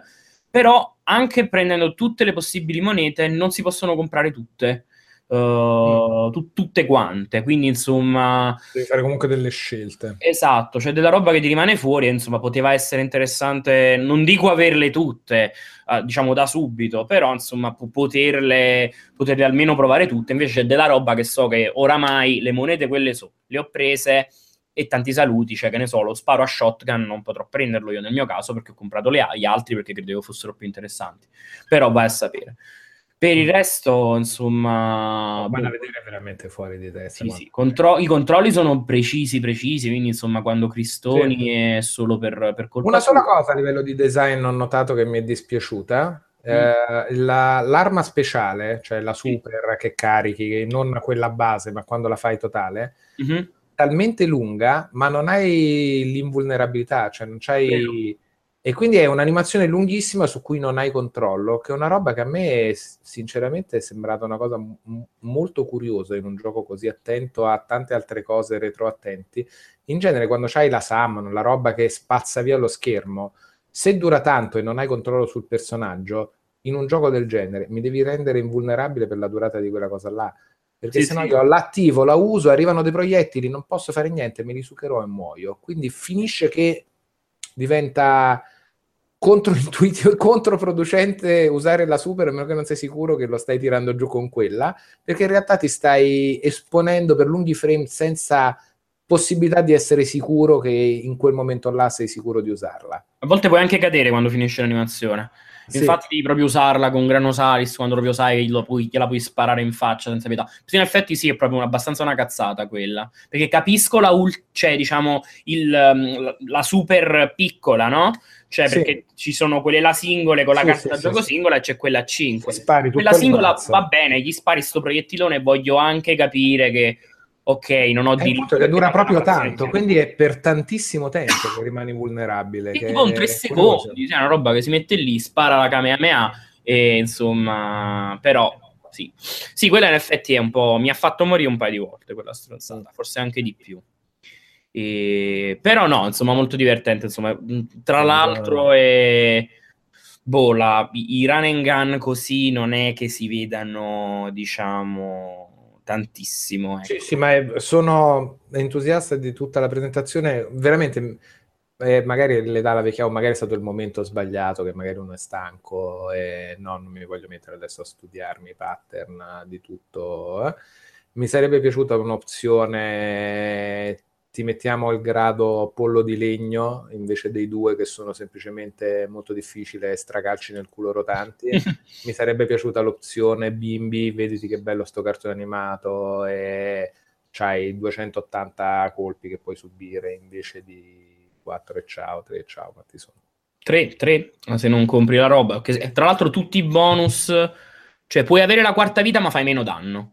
Sì. A me è una cosa che insomma, vabbè, non fa niente, dai, ho capito, tre colpi e schiatto. Per- Sì. In, due, in due, tra l'altro, c'è una meccanica molto Il intelligente. revive, sì. Perché in prati- il revive, perché in pratica in due ovviamente è, è il panico, perché ci ho giocato anche in due ed è molto più difficile perché Non, Non capisci un cazzo, chiaramente. Non sai chi non sai chi è l'altro, ci sono proiettili dappertutto, eh, però almeno ci si può, diciamo, resuscitare a vicenda, quindi in pratica puoi saltare sull'anima che vola Sì, via. Se fai la Perry sul, sul Esatto. fantasma lo resusciti. per resuscitarlo, il che crea comunque... è praticamente è, è un gioco molto diverso in due, ecco, Sì. perché a quel punto è tutto, è- sta tutto anche nel piazzarsi più o meno vicini, in modo che se si schiatta, insomma, l'altro ti può riprendere e si può, può andare avanti per un po' così, eh.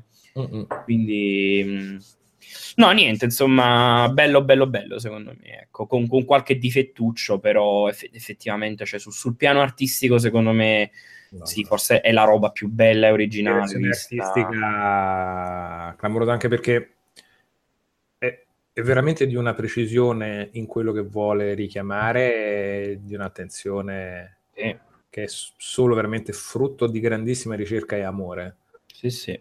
E allo stesso tempo è molto originale, nel senso che ha lo stile, ma ti ripropone tutte cose nuove che sono perfettamente inserite in quello stile.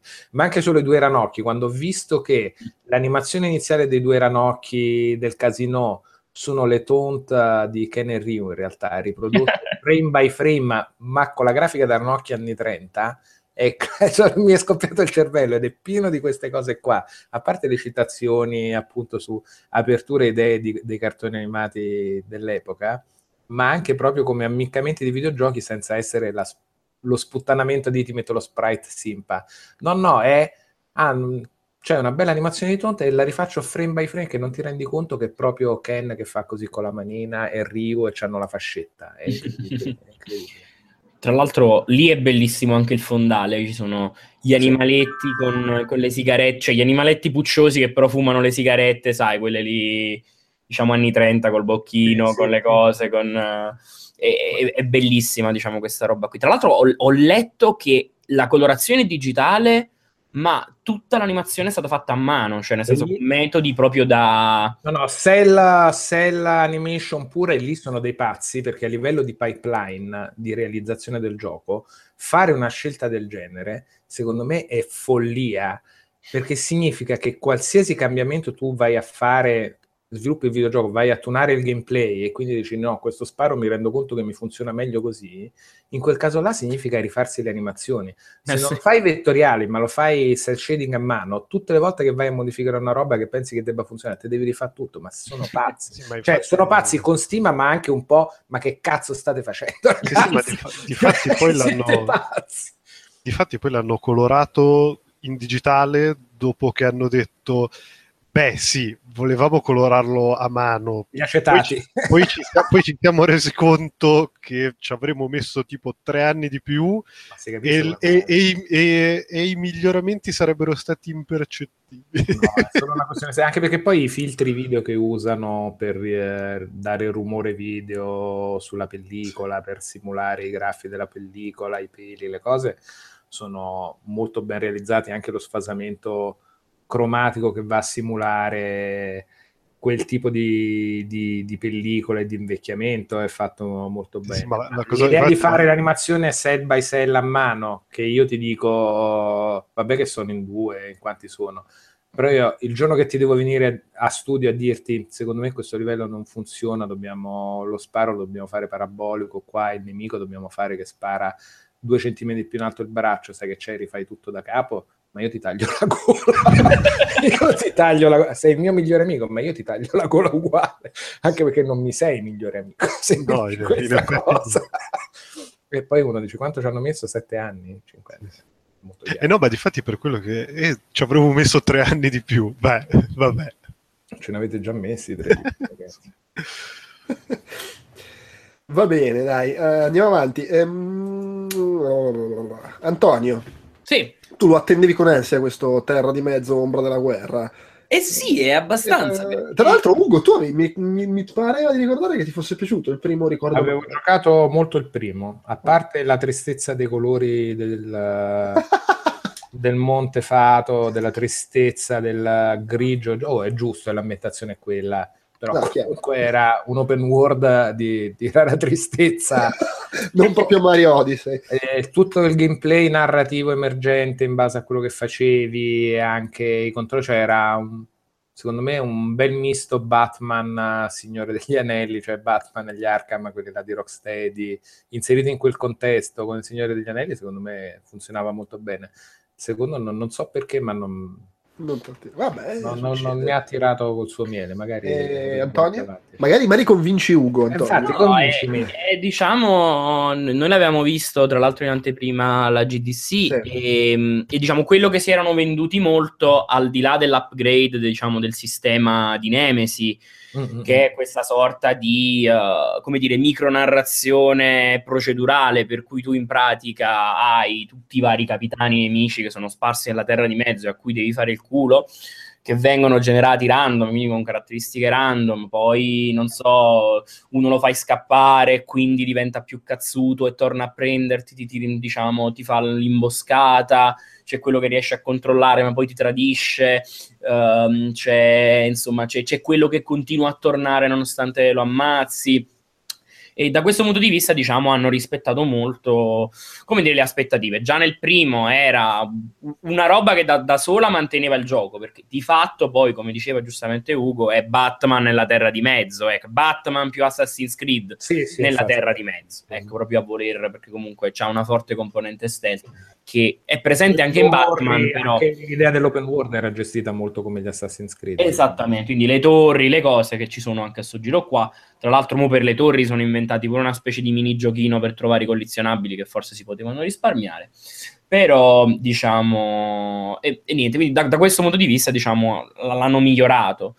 L'altra cosa che si erano venduti tanto era uh, il, uh, le, le, battaglie campali, gli assedi. Perché? Perché ora praticamente in giro per la mappa ci sono queste, queste roccaforti le roccaforti vanno conquistate, diciamo, poco alla volta, facendo, facendo fuori, uh, come dire, i, i, i, comandanti e poi andando ad attaccare il reggente. Uh, per, durante la battaglia campale bisogna, mh, mm, cioè prima della battaglia campale bisogna assoldare i comandanti, diciamo, nemici.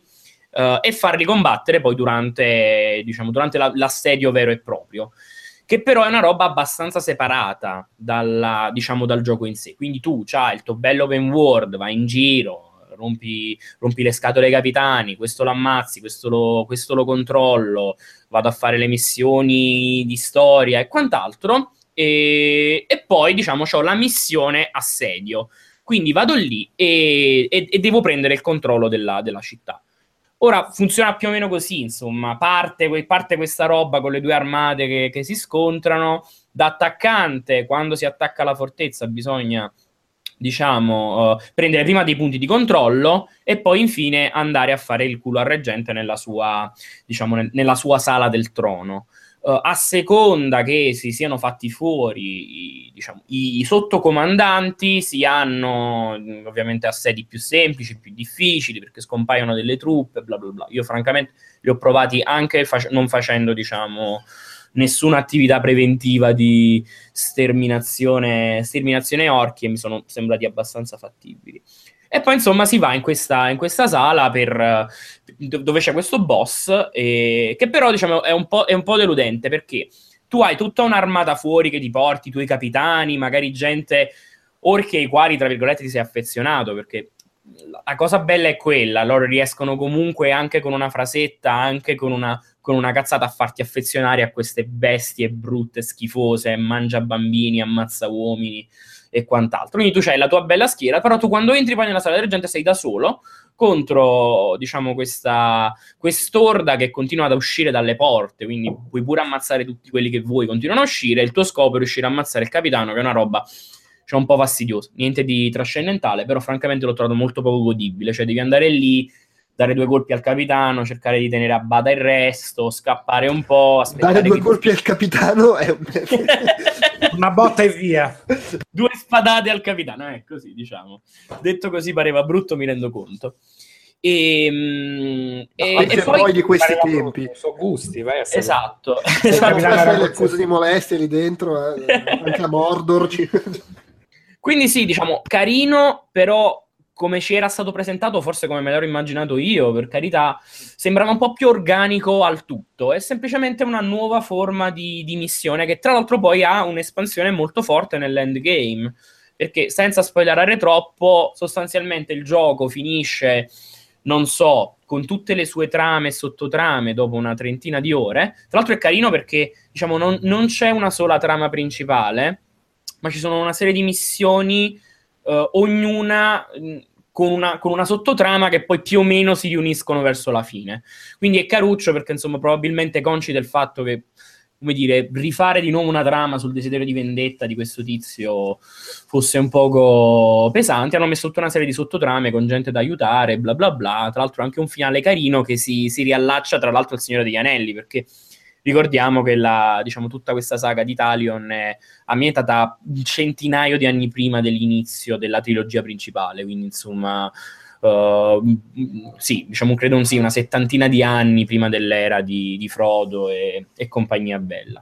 Quindi in pratica si finisce la storia principale, dopodiché succedono cose e tu devi metterti lì e riconquistare tutte quante le fortezze una alla volta, perché le perdi, perché finale.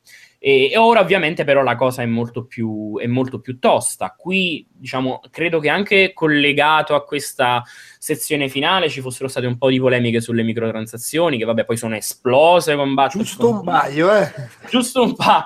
Eh, però devo dire la verità, mh, ora Battlefront non, non, so, però da quel poco che ho letto sembrava come dire una roba un po' più pesante. Nel caso di, di Shadow of, uh, of, War, quello che fanno è ti propongono di comprare questi forzieri con dentro i capitani orchi, perché in pratica se tu li perdi in battaglia, poi devi andare in giro nel campo di battaglia um, normale, nell'open world normale, a diciamo recuperarne altri uh, rispetto a quelli che hai perso magari in un certo assedio. Quindi, insomma, tutto quello che fanno è che puoi comprarti questi scrigni, per cui velocizzi un poco questa cosa. Però, francamente, io non l'ho finita perché questo è comunque un, un sub, diciamo, è un, è un endgame oltre la fine del gioco principale quindi ho, non lo so, avrò fatto, ho fatto una metà di questa modalità e non mi sembra che insomma fosse poi proprio chissà quanto necessario comprarsi queste cose o che comunque chissà quanto lavoro diciamo facesse risparmiare comprarsi queste, questi box box che comunque puoi comprare con i soldi del gioco e a fine gioco se non l'hai spesi perché non hai bisogno ne hai comunque una caterva che secondo me ti bastano e avanzano. Insomma, mi sembrava molto mild, hanno fatto casino, insomma, la sassaiola parte, però secondo me, per quello che ho visto, mi era sembrata un po' esagerata. Loro ci provano, poi, insomma, se, se anche un po' pirla tu se te li vai a comprare. E, ehm, nel complesso il gioco è, cioè, si fa giocare, è un, è un, bel gioco, è interessante, molto estremamente cinematografico. Insomma, c'è, c'è, sempre Shadow of Sadness, perché ovviamente la terra di mezzo stanno tutti quanti passando un guaio, quindi come dire, stanno inguaiati. Eh, stanno tutti quanti un po' inguaiati, quindi è anche normale che sia tutto triste così. Eh sì, eh. E, ehm, c'è anche, come dire, è un, è un more of the same con uh, qualche, diciamo, uh, sicuramente tanti miglioramenti, uh, e, però, come dire, non particolarmente mind blowing, non, non, una roba che ti fa scoppiare il cervello. Ecco, si, si, sono venduti molto questa roba degli assedi, ma lasciano un po' il tempo che trovano, secondo me, dopo i primi tre o quattro che sei un po' infogliato perché dici, ah, figo, là, bla bla. E invece no, insomma, dopo un po', secondo me. Mh, mm, stancano e non è che danno chissà quale apporto, come dire, totale. Però comunque nel complesso, se vi è piaciuto il primo, non faccio fatica a credere che, come dire, vi piaccia anche il secondo. Il sistema Nemesis sta lì, è sempre, sempre più fregno, c'è un sacco di, di, storielline, c'è l'orco che parla in rima, uh, c'è, mh, c'è, quello che è muto, quindi c'è l'attendente che ti sfotte al posto suo insomma, e sono tutti quanti random, quindi sicuramente magari uh, nel, nelle partite vostre, uh, diciamo, ce ne saranno di diversi, quindi da solo quello vale, vale secondo me il gioco. E, e, e niente. Bene. Ok, eh, apriamo una parentesi Metroidvania. col secondo gioco proprio letterale, visto che è un Metroid, ma prima parlo io un attimo di The Mummy The Mastered, che, eh, che, è uscito tipo più o meno su tutte le piattaforme. Io ci ho giocato su Switch, ma credo sia anche su PC, PlayStation 4, Xbox One. E che è il gioco della mummia con Tom Cruise, che è una roba che uno dice, ma vabbè, sarà una merda. In realtà l'ha fatto Way Forward, che sono grandi alfieri, portabandiera del, dei giochini in 2D. Dei bei giochi di una volta in 2D con le animazioni belle in 2D. E infatti è un bel gioco di una volta in 2D con animazioni belle in 2D. è visivamente bellissimo, chiaramente se piace la grafica pixelosa, un po' retro, eh, con magari il limite che è un po' troppo, come dire, un po' troppo Stranger Things, nel senso, ah guarda, qua ti piazza il livello con la torre dell'orologio come in Castlevania, ah guarda, qua ti piazza il livello come quello che sembra un po' Metroid, è tutto, ah guarda, e, e quello che non è una citazione è preso dal film. Ecco, vabbè.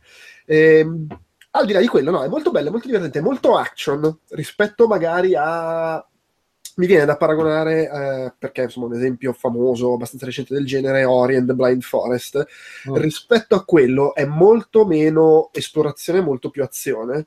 Eh, anche nel senso in cui io i combattimenti in Ori non li ho trovati particolarmente divertenti. Eh, qui è, è, proprio è un gun da quel quasi, nel senso il, il, tuo personaggio è un soldato, hai vari tipi di fucili, quasi sempre affrontare i nemici è impegnativo, divertente, quindi se piace l'elemento action sicuramente è più uh, sfizioso da, da, quel punto di vista rispetto al Metroidvania medio, secondo me. E anche i boss sono abbastanza piacevoli da affrontare, anche se forse un po' troppo... Mh, bullet sponge, cioè ci metti, devi sparargli veramente tanto per farli fuori. Eh, però in generale la parte d'azione è molto bella. Non è che manchi l'esplorazione, perché c'è, c'è la mappa grande, vai in giro, scopri cose, eccetera, però forse è, è, è meno preponderante, anche se ha una cosa, e torno al paragone con Ori, eh, che non succede in Ori e che succede in realtà in altri giochi di questo tipo, per esempio poteva succedere anche in, eh, oddio, com'è che si chiama quello con la grafica uguale a Metroid per NES? Eh, Action Verge ovvero che eh, come tutti i Metroidvania, tu vai avanti devi esplorare, trovi il tale potenziamento che ti permette di aprire la porta e proseguire. Però puoi arrivare fino in fondo esplorando relativamente poco, col problema che poi arrivi all'ultimo boss e ti fa un culo come una casa. E, e a quel punto devi tornare indietro e andare a esplorare di più e cercare tutti i potenziamenti le armi che non hai trovato, altrimenti è veramente troppo difficile far fuori l'ultimo boss, che è una roba che per esempio in Ori non succede perché è più guidato da quel punto di vista, trovi tutto quello che ti serve e non è che poi arrivi alla fine e non sei in grado di finirlo. E, Uh, non, non, c'è questa specie di squilibrio che invece ogni tanto si trova in questo genere di giochi eh, e che ovviamente sparisce se invece sei uno che si mette a fare la mappa in maniera sistematica e quindi trovi tutti i potenziamenti e alla fine arrivi e gli fai il culo. Il rovescio della medaglia è che però tutti i potenziamenti servono a qualcosa, mentre in altri giochi magari veramente trovare il, il, il, tal bonus serve solo perché così puoi aprire quel muro. Uh, qui tutto quello che trovi oltre a farti andare avanti è poi roba che usi nei combattimenti, sono tutte armi, uh, mosse e cose che ti servono poi per affrontare i nemici. Quindi si vede che è molto più focalizzato su quella cosa lì. Uh, bello, divertente. L'altra cosa carina che ha è che recupera non so se ci avete giocato, uh, Aliens Infestation, era uscito su DS eh, che era sempre fatto da Way Forward, e aveva questa cosa carina che eh, quando tu in pratica avevi un certo tot di marine eh, da utilizzare, più altri che potevi trovare in giro per il gioco, e se morivi, ti moriva il marine e passavi a controllare un altro. Se moriva i boss, il marine veniva ucciso, se venivi ucciso lungo la mappa veniva imbozzolato e avevi un certo tot di tempo per andarlo a salvare, che era insomma un, approccio diverso alle, alle vite, diciamo. Ed era carino anche perché comunque i marini erano molto caratterizzati e quindi eh, se ti ci affezionavi lo volevi salvare, se, se, se, se, ti veniva imbozzolato uno di cui non te ne frega niente, lo lasciavi lì e tanti altri. Anzi, passavi e gli sputavi davanti. Esattamente. eh, ed era sfiziosa come cosa. E tra l'altro quando erano imbozzolati finivano in posti non, non random, ma comunque in giro per la mappa, quindi dovevi andarli a cercare se li volevi salvare. Qui torna un po' quell'idea, ma fatta in una maniera diversa, nel senso che i i personaggi che interpreti sono i soldati dell'organizzazione che adesso mi sfugge il nome, c'è il nome in latino, eh, Prodigium, che è quella che nel film è guidata da Russell Crowe. E sono tutti soldati anonimi, sono infiniti e, e sono tutti soldati col passamontagna, quindi non c'è minimamente la caratterizzazione, l'affezionarti o meno, eh, o eventuali caratteristiche diverse, sono proprio le vite sostanzialmente. E e appunto sono infiniti, non è che li puoi finire, non, non, c'è un momento in cui hai finito tutti i Marine come invece poteva succedere in Aliens Infestation. Quando muoiono, però, quello che muore è che invece che essere imbozzolato come in Alien, viene resuscitato dalla mummia e quindi se ne va in giro zombo col mitra e se lo incontri eh, ti spara. A lui tutti i tuoi potenziamenti quindi sei obbligato ad andarlo a, a dezombizzare perché soprattutto se sei un po' avanti nel gioco eh, cioè non puoi andare ti ritrovi la pistoletta devi per forza farlo fuori e recuperare tutti i potenziamenti. Questa cosa non so quanto mi piace nel senso che a, a parte che appunto spersonalizzando tutto secondo me si perde un po' il fascino di quell'idea. E poi c'è il fatto che diventa quasi un è un obbligo di gameplay cioè non è più una un drive narrativo che ti spinge a volerlo salvare perché ti piaceva il personaggio, ma è, è più un ridammi la roba, pezzo di merda. Sì, e oltretutto lo devi... Anonimo inutile, ridammi la roba. Ovviamente, essendo obbligatorio, non è che potevano nasconderli in giro, ce li hai sempre sul tuo cammino, cioè tu muori, riparti dall'ultimo punto di salvataggio che avevi usato, i classici punti di salvataggio da Metroidvania, e per andare dove stavi andando, cioè ovviamente vai dove stavi comunque andando e dove sei morto e lo ritrovi lì, lo fai fuori, tipicamente è una roba abbastanza veloce e recuperi tutto. Quindi diventa più un, eh, non lo so, una formalità che devi sbrigare ogni volta che muori. Eh, perde secondo me un pochino di fascino e diventa anche una rottura di coglioni ai boss, nel senso che se ti incappi in un boss che ti ammazza un po' di volte, ogni volta che il boss ti ammazza tu devi ripartire dal checkpoint, arrivare al tipo, farlo fuori, raccogliere i bonus, magari ti ha fatto perdere un po' di energia, quindi vai in giro a recuperare un po' di energia e poi finalmente puoi affrontare di nuovo il boss che ti ammazza magari, cioè diventa un po' tediosa sta cosa, anche perché oltretutto quando tu riparti dal checkpoint non hai anche energia piena a mille, quindi già di mm. base non sei carichi. Non lo so, non... mentre mi era piaciuta molto in Aliens Infestation, questa idea qui, secondo me, il modo in cui l'hanno rigirata è poco interessante, a tratti anche quasi fastidioso. L'altra cosa che non mi fa impazzire è che in quest'epoca in cui ormai sono abituato ai twin stick shooter dove spari veramente in tutte le direzioni, qui il sistema di controllo è quello, perché con l'analogico di destra prendi la mira, però ha otto direzioni, che quella è un po' una palla, perché c'è il nemico che sta proprio nell'angolo fra sopra e sopra a destra e devi spostarti e diventa... Però, cioè, comunque eh, un po' come in Mario Odyssey, sto sottolineando robe che mi hanno dato fastidio in un gioco che comunque complessivamente secondo me è molto divertente e se piace il genere virato più verso l'azione è assolutamente consigliato ecco. Poi su Switch ovviamente da giocare portatile è sempre ottimo anche se devo dire io ci ho giocato soprattutto portatile perché non ero a casa in, que- in quei giorni. Quando poi sono andato a casa e l'ho attaccato alla tv fa una gran bella figura sparato sullo schermone grosso perché comunque la grafica è molto curata molto bella belle le animazioni tutto. È molto bella anche musiche e invece questo remake di Metroid 2 allora, non sono sicuro di volerne parlare molto a fondo, vi do delle prime impressioni perché effettivamente non ci ho giocato abbastanza, cioè ci avrò giocato un, tre orette. Eh? Io l'ho quasi finito, quindi posso eh, dare... Allora vai tu, vai tu. Vai, vai no, vai, non lo so. Eh... No, assolutamente, cioè ci hai giocato molto più te, vai te, io al massimo ti, ti do le mie impressioni riguardo quello che dici te, ma sono proprio prime impressioni, sono arrivato poco dopo il raggio a gelo, cioè... Ah, ok, ok, ok. E, no, dunque, che è successo? Sostanzialmente Nintendo ha fatto un remake di uh, Metroid 2. Uh, Metroid 2, capitolo uscito su Game Boy, tra l'altro. Uh, tra l'altro, forse ricordo male, ma mi sa che ne avevo parlato io in qualche episodio fa perché me l'ero giocato sulla Virtual Console. Eh, addirittura, sì. mamma mia, che coraggio, eh, perché insomma è... Eh beh, ma uno o due anni prima mi avevo giocato l'uno sulla Virtual Console del, del, del DS. Quindi... È ancora più aggressive da un certo punto di vista. Che ancora ancora, sì, sì, sì. E ehm, quindi niente, insomma, tra l'altro c'era una mezza, mh, è successo un mezzo casino sull'internet perché? Perché uh, erano ormai 5, 6, forse addirittura 7 anni che questo tizio stava uh, lavorando a un remake di, uh, di, di, Metroid 2 che si chiama AM2R, quindi Another Metroid 2 Remake. Che guarda, era uscito proprio nel periodo in cui ho giocato, cu- cioè era uscito il 2 su Virtual Console e più o meno in quel periodo era venuto fuori insomma l- questo, questo, remake qua e io avevo giocato quello per Virtual Console. Esattamente. Però al momento era, era un po' quello. Sì, sì, sì. No, questo qui diciamo l'aveva fatto da, da, privato, l'aveva messo online, ovviamente l'ha tenuto 30 secondi, si sono presentati gli avvocati Nintendo, eh, l'hanno sparato nelle gambe e Va lui...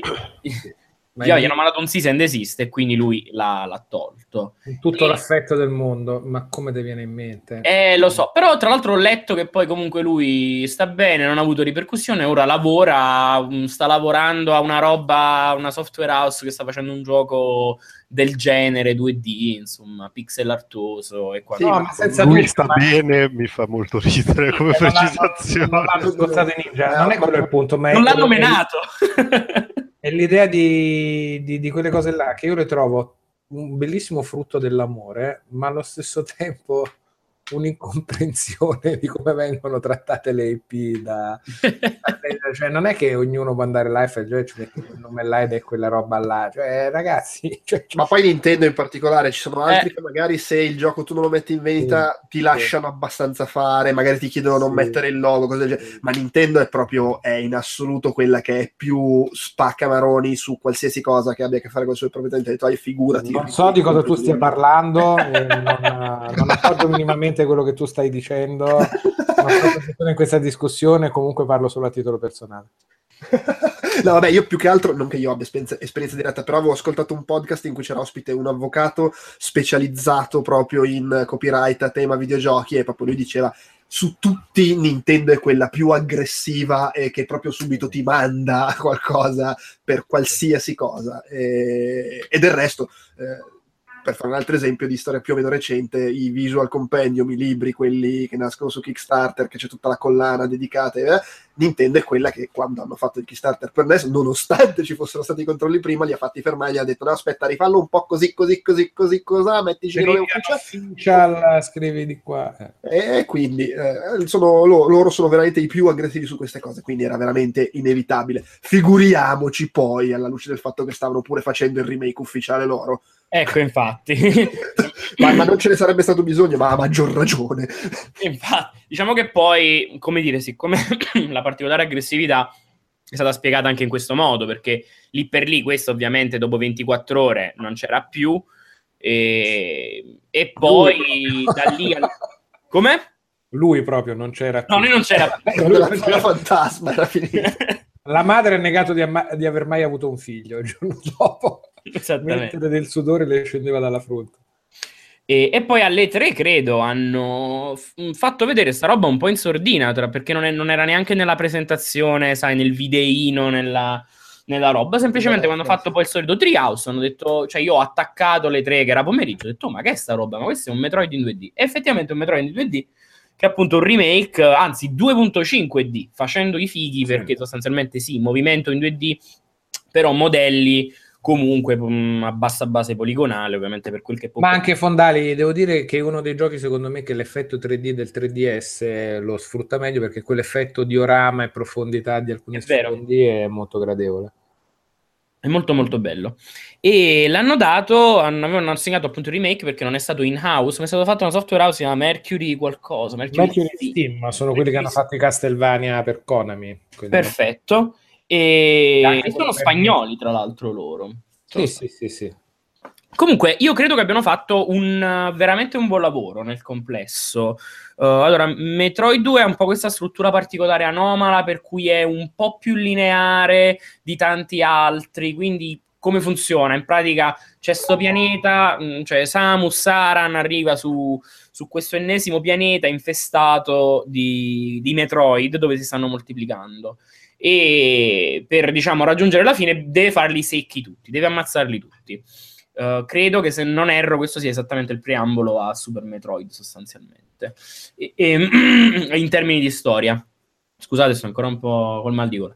Comunque uh, in pratica co- funziona che a differenza degli altri dove più o meno c'è una libertà diciamo di esplorazione da subito abbastanza uh, come dire ampia Qui uh, funziona un po' a livelli, funziona un po' a stage, quindi Samus arriva in un determinato livello, deve ammazzare tutti i Metroid che trova e poi si abbassa questo livello di lava, uh, diciamo, per cui può procedere. Quindi un Metroid un po' più lineare, um, per tante ragioni, ha tutti gli elementi caratteristici, quindi non so, gli expansion pack per i missili, l'espansion della, uh, per la vita.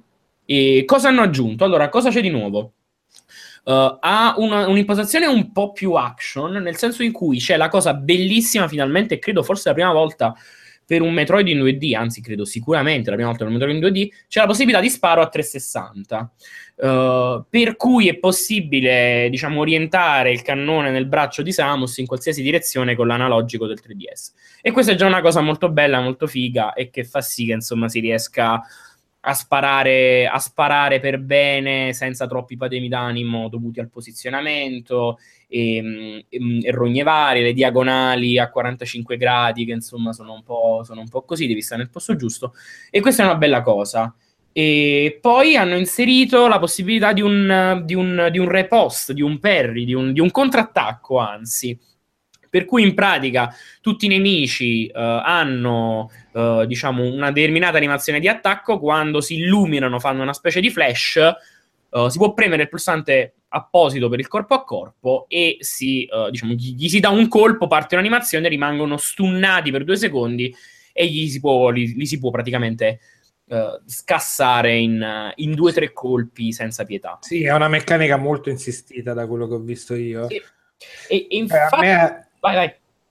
A me non ha convinto molto, mentre sono d'accordo con te che lo spara a 360, le cose molto belle, la, la meccanica del Perry mi ha lasciato un po' così, perché in realtà sei molto spinto a farla e a farla sempre, perché i nemici, come diceva nell'altro gioco, sono un po' delle spugne da proiettili, quindi se li vuoi fare regolarmente devi starci un bel tot. E quindi sei molto spinto a andargli vicino, triggerare il loro attacco, fargli la parry, perché da stunnati gli fai troppo più danno e la parry gli fa troppo più danno e li scassi, che secondo me ha portato anche un po' a un abbrutimento dei comportamenti dei nemici, per cui tu entri in una stanza e molte volte ti piovono direttamente addosso. Secondo me questo a livello di atmosfera un po', un po' allevato da quello che ho provato io per il tempo che ho giocato io, per cui noti una maggiore aggressività dei nemici, dettata dal fatto che ti devono venire addosso perché ti devono fare l'animazione perché così tu gli fai la perri e così li tiri giù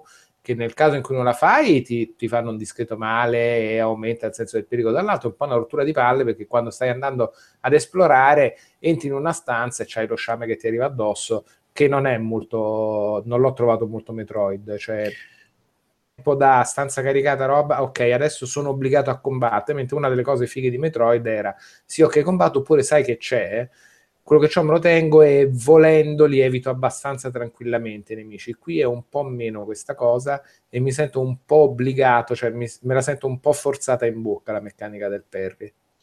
Questa è un'impressione che ho avuto. Sì, no, no, ma in effetti ho avuto la, la stessa impressione io, cioè ti, ti invogliano tantissimo perché non c'è paragone.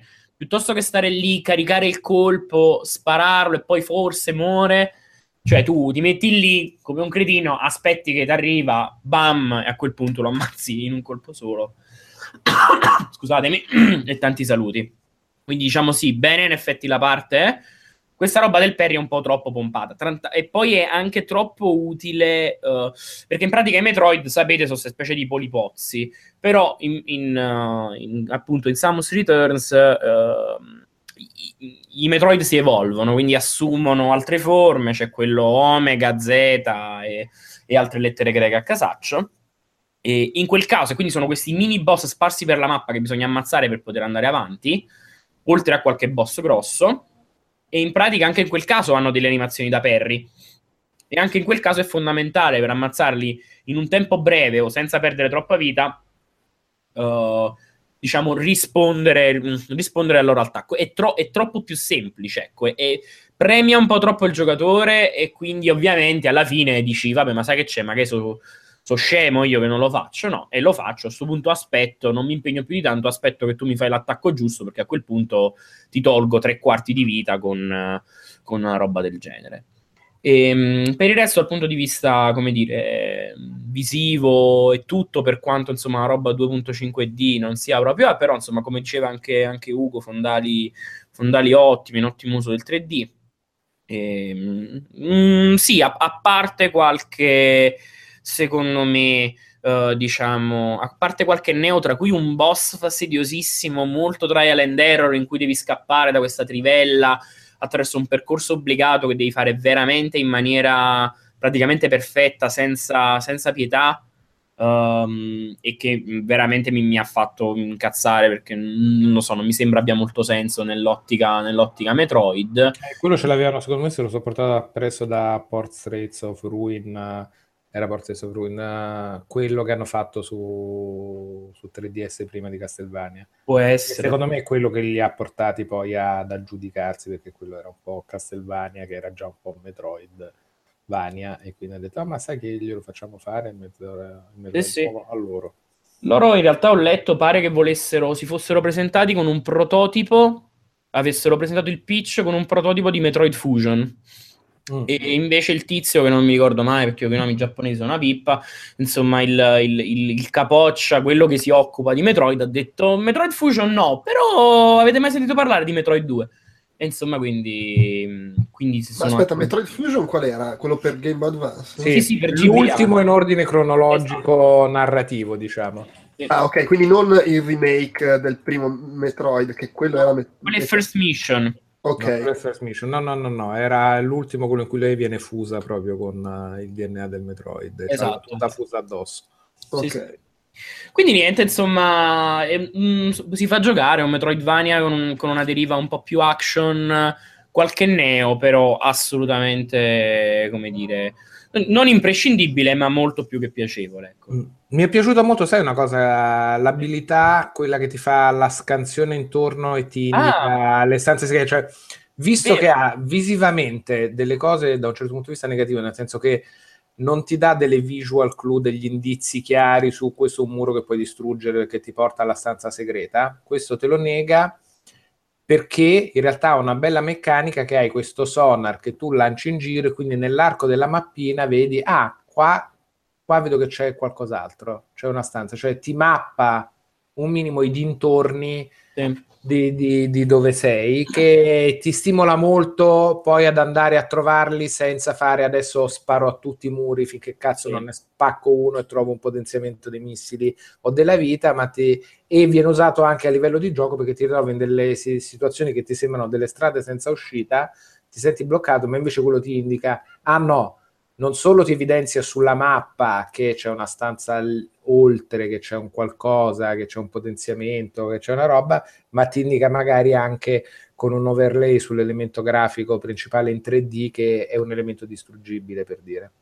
Sì. E quello mi è piaciuto perché ti dà um, quel senso di scanner degli ultimi Metroid applicato a quelli 2D che è interessante. Me l'ho trovato bellino. Tra, tra, l'altro lo scanner si inserisce comunque all'interno di una logica più grande che sono questi poteri che si basano su una, come dire, su, una, su un'energia che è diversa dal, dalle altre normali. Quindi oltre alla barra della salute con i tank, oltre ai missili, super missili, c'è anche questa barra, questo potere si chiama Ion, qualcosa del genere e permette di attivare quattro poteri diversi. C'è uno scanner, una sorta di scudo che in pratica scarica questa barra al posto della salute, un attacco più potente e l'ultimo che non mi ricordo. Quindi c'è, c'è anche questa novità e, ed è eh, in, alcuni punti è necessario usarli. Nel senso in cui sono nemici che non possono essere ammazzati se non tramite questo super sparo che però si scarica e bla bla bla. Non, ci sono dei punti in cui sono queste alghe o della roba tossica che non puoi attraversare a meno che non ti metti sullo scudo, però è il tempo limitato. Quindi hanno messo quest'altra meccanica che non era presente, uh, diciamo, credo in, in, nessun altro Metroid precedente, men che meno ovviamente nell'originale per, per Game Boy Advance, ecco. E, e, poi insomma niente, è, è Metroid, è quello, è, ed è bello comunque, è molto bello rivedere, cioè vedere che hanno comunque investito in un Metroid 2D dopo, dopo anni e che, come dire, il, vabbè, anche con l'annuncio poi di Metroid Prime 4, che, che il franchise è ancora vivo nonostante i disastri di Federation Force, quella roba che hanno fatto uscire e che non voleva nessuno, per non parlare di, di quell'altro mezzo scempio di Aderem quindi insomma è, è bello chiamalo vedere... annuncio hanno fatto vedere il numero 4 eh sì infatti sì gente in l'annuncio del font. Eh, sì sì sì ma va bene così va bene così cioè insomma ci credono ancora. Nintendo crede ancora in Metroid e io sono contento. E nei font. E soprattutto nel, nel font di Metroid Prime sì. con quel bel 4 Cre- Nintendo crede nella tipografia. Va bene, eh, allora dico due cose velocemente sul nuovo Batman di Telltale che avevo intenzione di, di, di, giocarmi solo a serie finita però tipo due settimane fa o una settimana fa eh, il, il, PR di, di Telltale a cui avevo chiesto un codice quando era uscito ancora il primo episodio me l'ha mandato così Ehi, due mesi dopo ho detto ah, scusa il ritardo ho un codice. Avrà visto che avevamo la cover story su, su Justice League probabilmente. E quindi mi sono giocato subito i primi due episodi e eh, oggi il terzo visto che è uscito ieri dei cinque che sono, cinque puntate. E, e niente, vabbè, eh, a me sta piacendo, devo dire, anche già non mi ne avevo parlato, non mi era dispiaciuta la prima, la prima serie, questa qua mi sta piacendo ancora di più, secondo me c'ha meno alti e bassi, meno, meno difficoltà, eh, però fondamentalmente come, come, al solito con Telltale è più o meno la stessa roba, eh, la struttura è sempre quella, eh, ha questo fatto che già c'era nella prima serie che Batman te lo mostra soprattutto il lato Bruce Wayne della cosa, che comunque è abbastanza particolare perché è raro che... Cioè, per ovvi motivi i videogiochi tendendo ad essere giochi d'azione tendono a focalizzarsi su Batman che, più che su Bruce Wayne questo essendo un gioco del Tale c'è molte conversazioni eh, i rapporti con i personaggi eccetera e quindi c'è molto più, più, Bruce Wayne anche se poi ci sono momenti in cui puoi scegliere se essere l'uno o l'altro secondo di come vuoi comportarti. Eh, ci sono tutte le cose che c'erano nel primo, le fasi investigative in cui devi scovare gli indizi, eh, le, le, fasi di combattimento introdotte da te che con la tecnologia di Batman eh, decidi, scegli come attaccare la gente, quindi hai un po' di, di opzioni, ovviamente è tutto molto lineare. Ci sono un paio di cose carine che hanno aggiunto. Di base, siccome fra i, i, i nemici qua c'è l'enigmista, eh, ci sono un po' di trappole sue da risolvere. Ovviamente è un gioco Telltale, non è un'avventura grafica, quindi non c'è nulla di molto complicato, però tipo nella terza puntata è abbastanza sfiziosa la trappola e, e tipo puoi morire eh, nel tentare di risolverla e devi capire cosa fare, non è nulla di clamoroso, ma è, eh, ti dà un po' più soddisfazione di quella che ti aspetti dalle meccaniche di un gioco Telltale.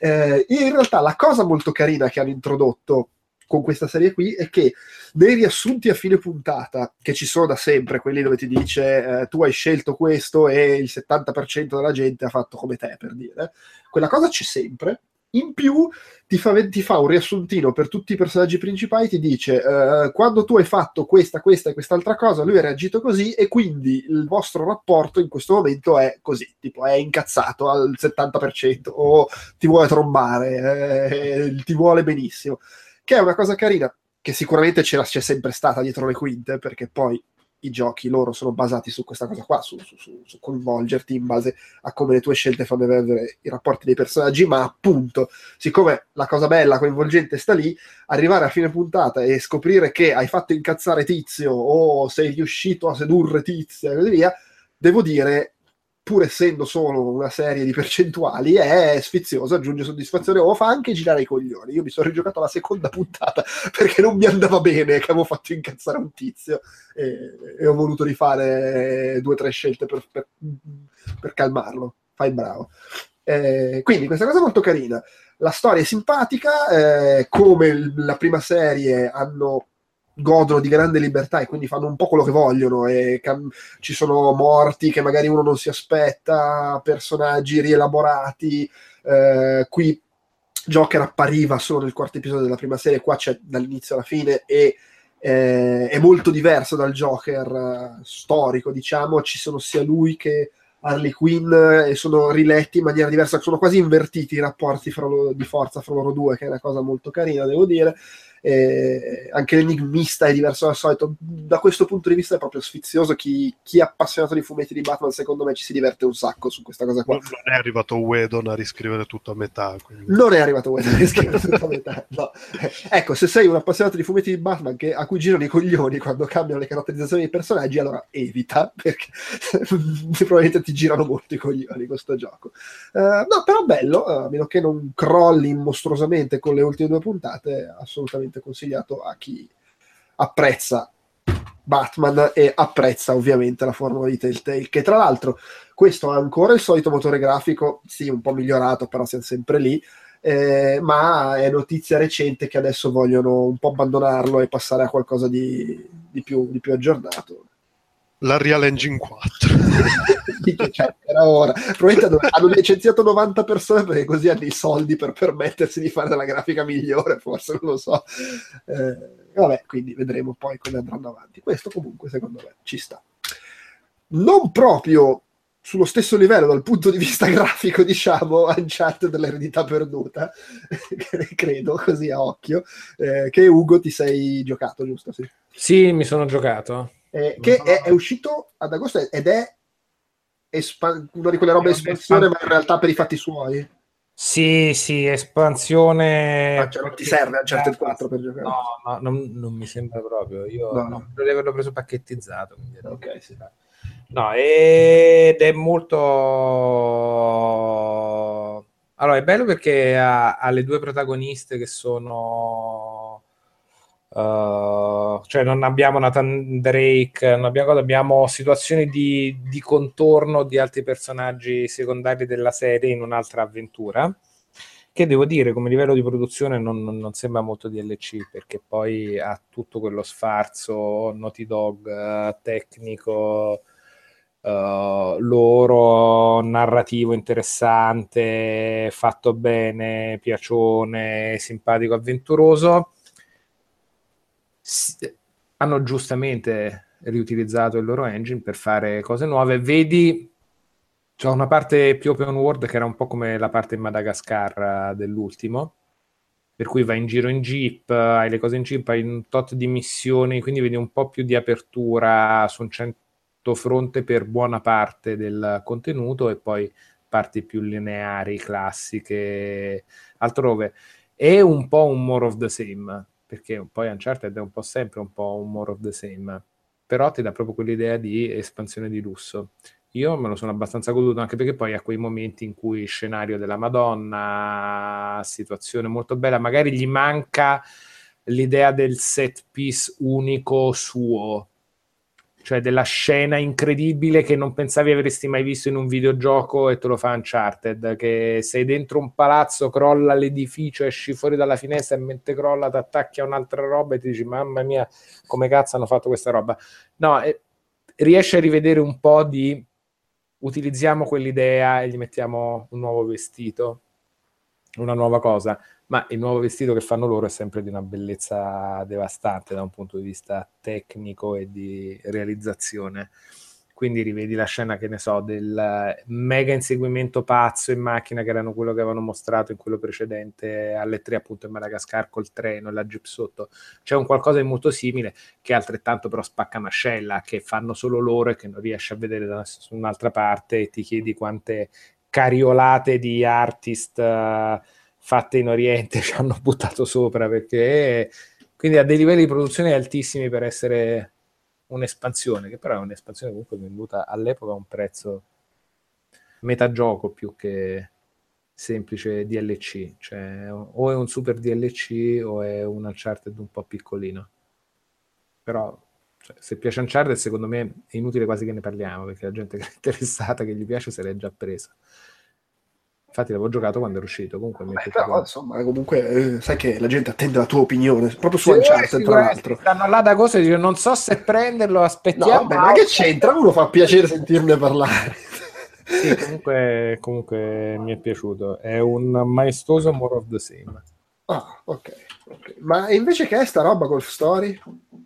Ah, Golf Story, Golf Story è carinissimo. Golf Story l'ho preso per Switch mentre aspettavo Odyssey nella fregola di oddio, voglio... Eh eh, ed è un giochino di golf fatto un po' a GDRino giappo come, come presentazione più che altro, quindi c'ha tutti gli spraytini carrini, un po' il golfino, pensa a un... Uh, hai le mini quest che quindi è un golf mordi e fuggi in alcune cose, per cui hai queste ambientazioni tematiche che sono, che ne so, il percorso della preistoria, con quelli un po' cavernicoli, un po' alla Chrono Trigger, uh, quello in alto, super ventoso, tutto un po' caratterizzato all'estremo.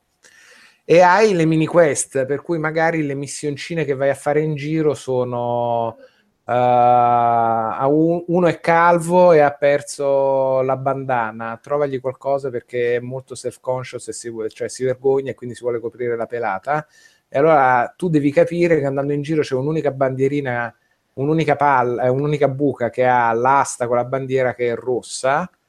E quindi se tu riesci a prendere l'asta con il tuo tiro, la bandierina viene giù e la puoi portare al tipo che si può coprire la pelata e ha tutti degli elementi di golf uh, di follia molto carini per cui hai le tartarughe in acqua che sono incazzate le testuggini che tu sai che se vai nella loro zona la pallina rimbalzerà sul loro carapace e quindi puoi fare i tiri per cui vai di rimbalzo su testuggini che emergono per coprire un'enorme distanza su uno specchio d'acqua e arrivare al green in culo a Mazinga toccando di tartaruga in tartaruga.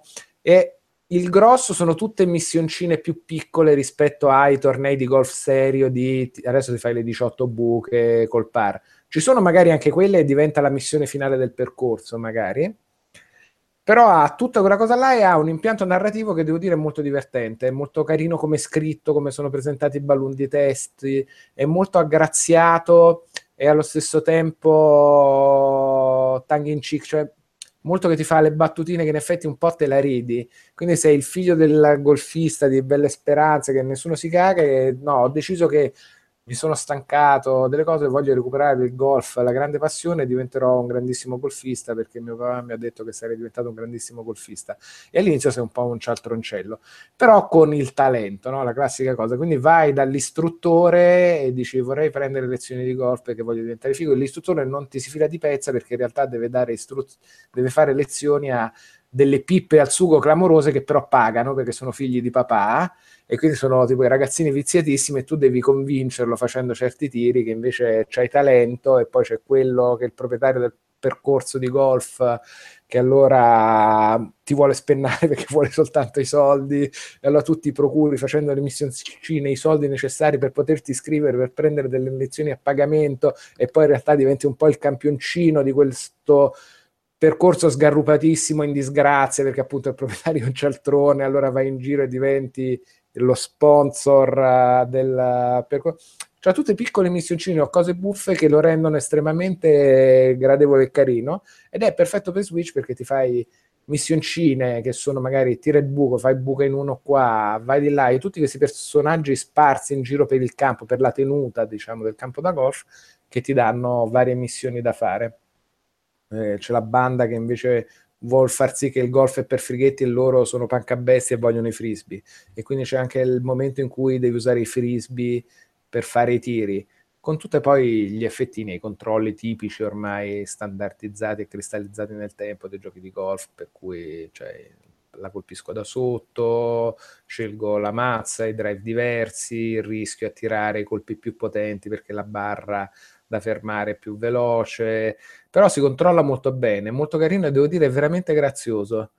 Cioè, proprio si fa, si, si fa male, ti strappa il sorrisino, è proprio piacevole da giocare in metropolitano, anche la sessionciona lunga l'ho trovato molto molto gradevole. Andando avanti anche diventa anche abbastanza impegnativo. E poi c'è tutti i segretini tipo che scopri che se colpisci gli interruttori che sono nascosti per cui devi fare dei tiri particolari per colpirli accedi ad un'altra area magari c'è il minigioco del minigolf che è tutta un'altra cosa. Un sacco di contenuti aggiunti, aggiuntivi. Quindi è un minimo di struttura di GDR per cui poi spendi punti sul tuo personaggio per aumentare caratteristiche o altro, o ti compri le mazze con i soldi che fai con le varie mas- missioncine molto carine. Quindi secondo me è un gioco di golf, mordi e fuggi, con una struttura originale anche e accattivante proprio nel suo modo di presentarsi e di presentare i suoi elementi.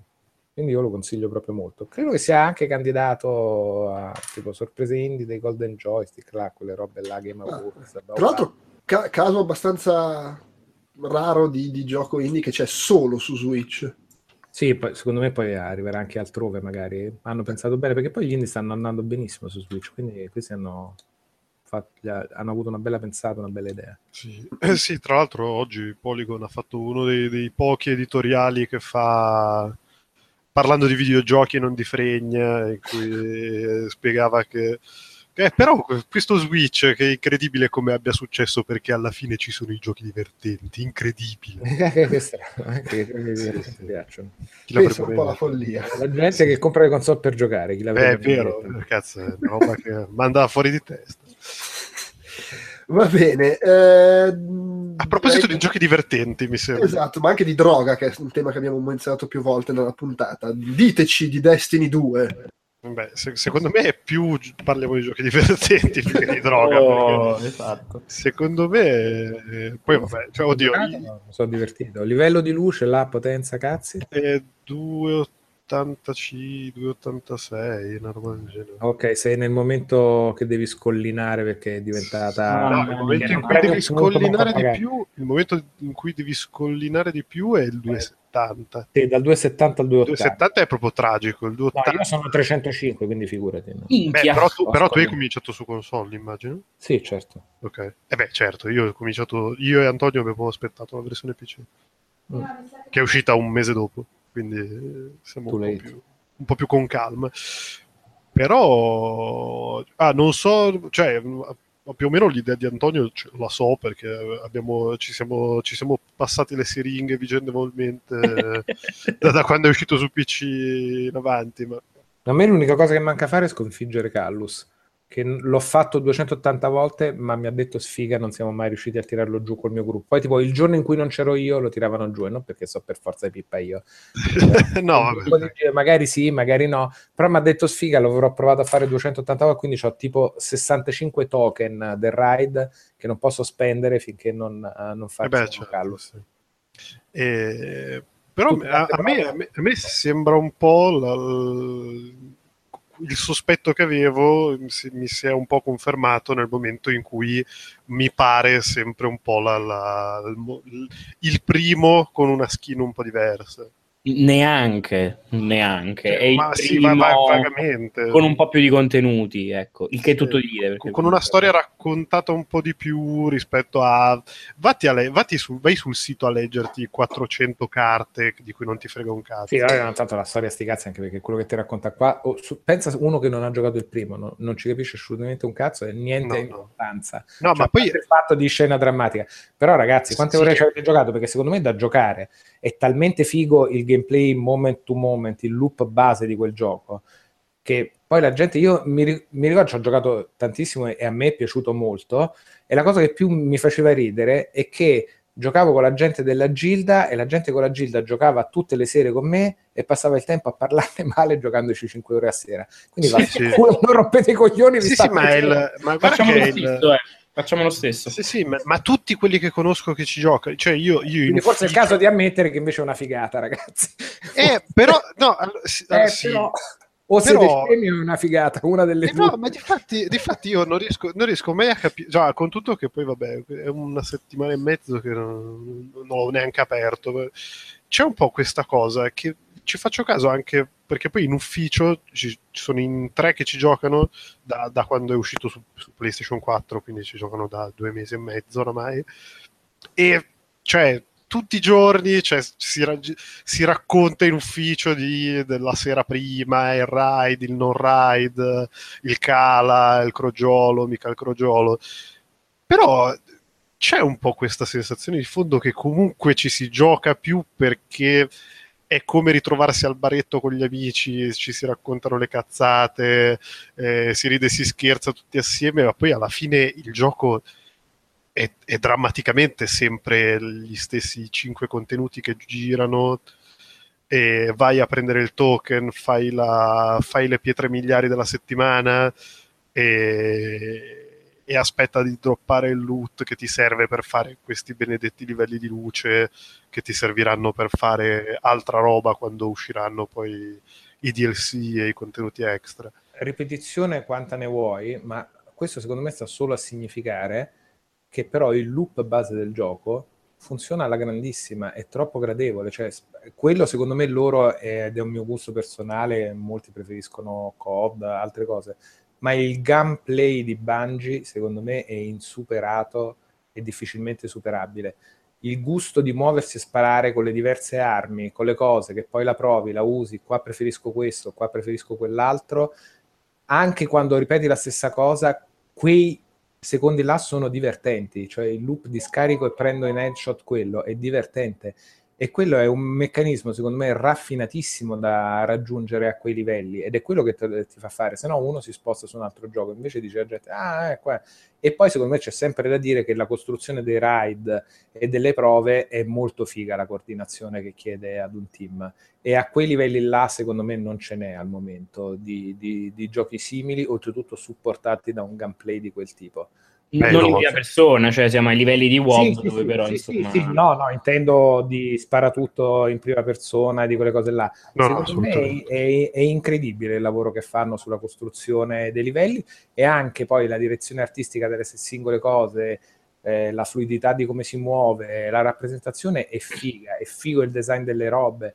Poi sì, sì i contenuti sono quelli e dopo 20 ore che comunque non sono poche, fai fatica a vedere cose nuove, 30 ore fai fatica a vedere cose nuove, però continui a giocarci perché sul momento quell'azione là, quella cosa là è figa da fare, ti diverti mentre la fai, è proprio che ti diventa second nature, che chiacchieri fai e continui a giocare e è sfizioso.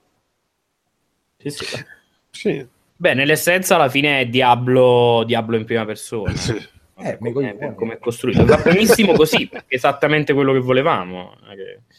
No, no, è chiaro. No, boh, sì, è, è che sai cosa? Probabilmente dopo, dopo, il primo, appunto, c'era un po' magari la speranza che complice la cosa, lo sbarco su PC, che comunque cioè, su PC ha, ha facilitato molti dei, dei, dei problemi che aveva su console il primo che, che, se, che, facevi un po' più fatica a trovare un gruppetto o comunque a stabilire il gruppetto degli amici con cui, con cui beccarti tutte le sere, eccetera, eccetera, anche perché poi voglio dire, hanno avuto la bella pensata di, farlo, di pubblicarlo su PC, su Battle.net e Battle.net casualmente nel giorno di lancio di Destiny 2 è diventato Discord. Quindi... Eh, diciamo che si sono, si sono, dati una bella mano a livello di gestione dei gruppi e dei party. Però, però sì, cioè, secondo me se, se, uno si aspettava una roba un po' più ampliata e un po' più ricca di, secondo me di da fare da subito molte cose in maniera magari piccola può sembrare ma che re, cioè, c'è, c'è un senso di, uh, di, di, di, iterazione più che ovviamente di rivoluzione, ma anche perché in realtà arriva abbastanza in fretta dopo i contenuti del primo ed è comunque un giocone enorme. No, no, ma quello sì. Roba. Secondo me è, è, è, è semi incredibile che siano riusciti a fare tutta quella roba in, nel tempo che avevano e con quella qualità di base di fondo. Poi con tutti i gruppi Beh, a voler essere cattivi mm, ti, ti, potrei quasi dire che però voglio dire tanti, cioè a livello produttivo ne saprai molto più tu di me ovviamente, ma eh, tante cose sono, sono veramente quasi riciclate dal primo, nel senso che fai fatica a trovare veramente un, una distinzione, a, a, trovare un momento che dici, beh, però questo è tantissimo diverso dal primo, che ved- capisco no, certo, ma materialmente che hanno fatto dopo. tanto lavoro, quindi voglio dire, capisco anche perché ci abbiano messo poco tempo, tra virgolette. E, e, mh, mm, d'altro canto è, rimane che comunque tu se ti fai la storia, arrivi a livello 20, arrivi al soft cap, arrivi al, come dicevamo prima, al 270 di luce e, e lì c'hai quasi il momento di incancrenimento per cui devi, devi farmare a, a, sbloccare le cose lì diventa che il gioco ti sta piacendo per come funziona perché vuoi continuare a giocarlo e diventa più meccanica. Però appunto, secondo me, l'enorme successo non spesso raccontato di Destiny è, è proprio quello che il loop base del gioco funziona in ogni suo passaggio a, alla meraviglia, per cui per qua, quello che vorresti è contenuti nuovi che continuino a supportare quella cosa.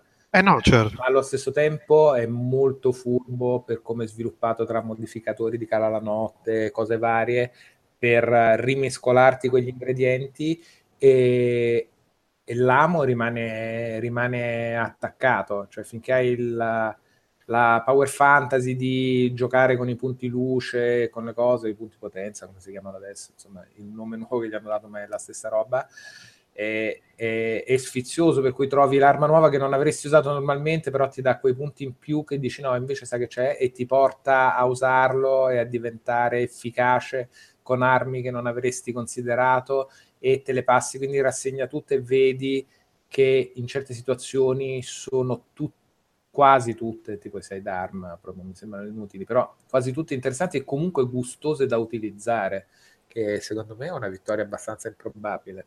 Sì, sì, no, poi cioè, c'è anche il fatto che se, se da un lato ti, tanti, ti, lascia tanto spazio per assecondare il tuo stile di gioco preferito, perché comunque, che ne so, io con eh, i cannoni portatili non, sono inchiappato, preferisco i fucili automatici, c'è gente che nel crogiolo va solo fucili, con, con, le pistole.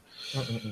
E, cioè ti lascia tanta possibilità allo stesso tempo se sei uno che preferisce palesemente un, un'arma perché banalmente è, è, riesce a usarla, è il tipo di arma che riesce a usare meglio, eh, se sei anche un po' costretto a dire eh, sì, ok, ho trovato il, il fucile, port- la, la pistola, il cannone portatile tipo 20 livelli di luce più, più forte di, di, di, del mio che mi, fa, che mi porta avanti il livello ma lo tengo solo perché così almeno sblocco il perk dal negoziante posso comprarmi power up e comprandomi power up porto avanti tutto il resto dell'equipe e alla fine butto via l'arma che è figa ma non riesco a usare. Cioè è, c'è anche un po' questo meccanismo sì, ma che secondo me finisce per essere anche virtuoso perché non ti, spin- non ti forza né da una parte né dall'altra, ma ti stimola magari a fare una cosa o l'altra senza così, perché poi le armi magari le infondi, te la tieni nell'inventario, adesso sai al contrario dell'altro, in quello prima che quando andavi a decretare gli engrammi dovevi sempre avere il tuo equip migliore equipaggiato perché sennò ti usciva la merda, qui una volta che ce l'hai in inventario appresso a te e anche non equipaggiata, vale quello che droppi dopo sarà comunque una media di cose che o ti compensa o ti porta avanti i punti luci, quindi anche il senso sì. di progressione secondo me cioè, sono, per quello dicevo, un lavoro di game design di iterazione sul primo e non di rivoluzione, che però migliora l'esperienza di gioco. Quindi sono tanti piccoli accorgimenti su un gioco a base droga che raffinata, cioè, diciamo che sì, sì, è, ta- è, tagliata è meglio. È arrivato a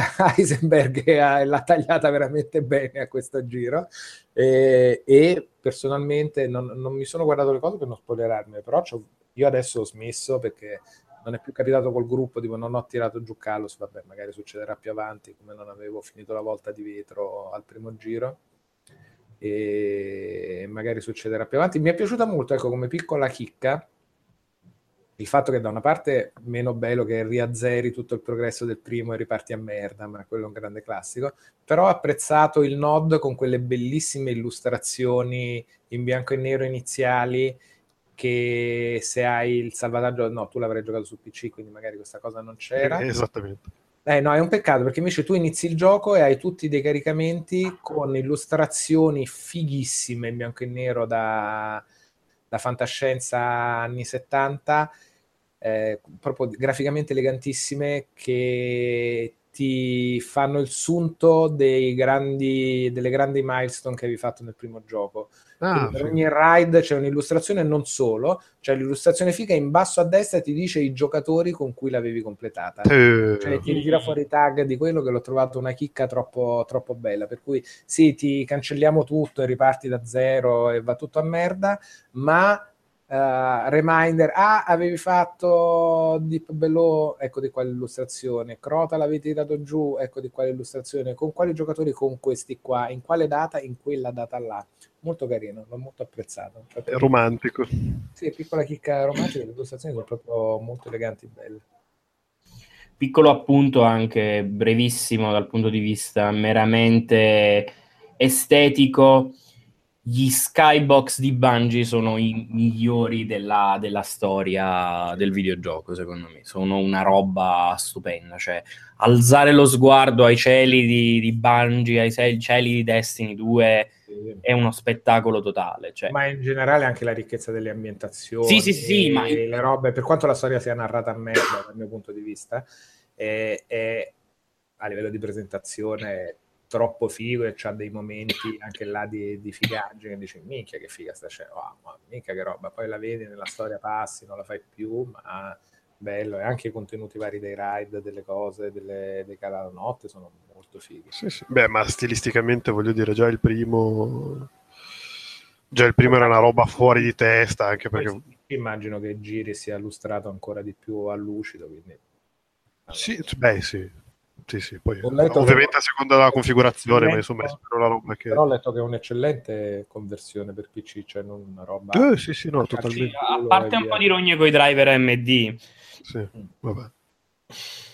E, ehm, no, comunque c'è, c'è, una parte in cui una delle missioni finali, forse la finale, diciamo di quelle normali, che vai vicino al sole e quindi ti trovi all'interno ah, di questa sì, te- sì, tempesta sì, solare su questa piattaforma dove ti devi mettere madre. all'ombra se no te bruci è anche sì, bella sì. come meccanica sì sì sì ma a par- sì, al di là della meccanica proprio dal punto di vista visivo rara- sì, raramente ho visto roba del genere e soprattutto mh, co- così leggero perché in fondo eh, Destiny almeno su PC ha un motore abbastanza leggero eh, non è che richieda chissà quale bestia per essere giocato al di là delle rogne da mh, come dire da, da driver ecco quindi, boh, insomma.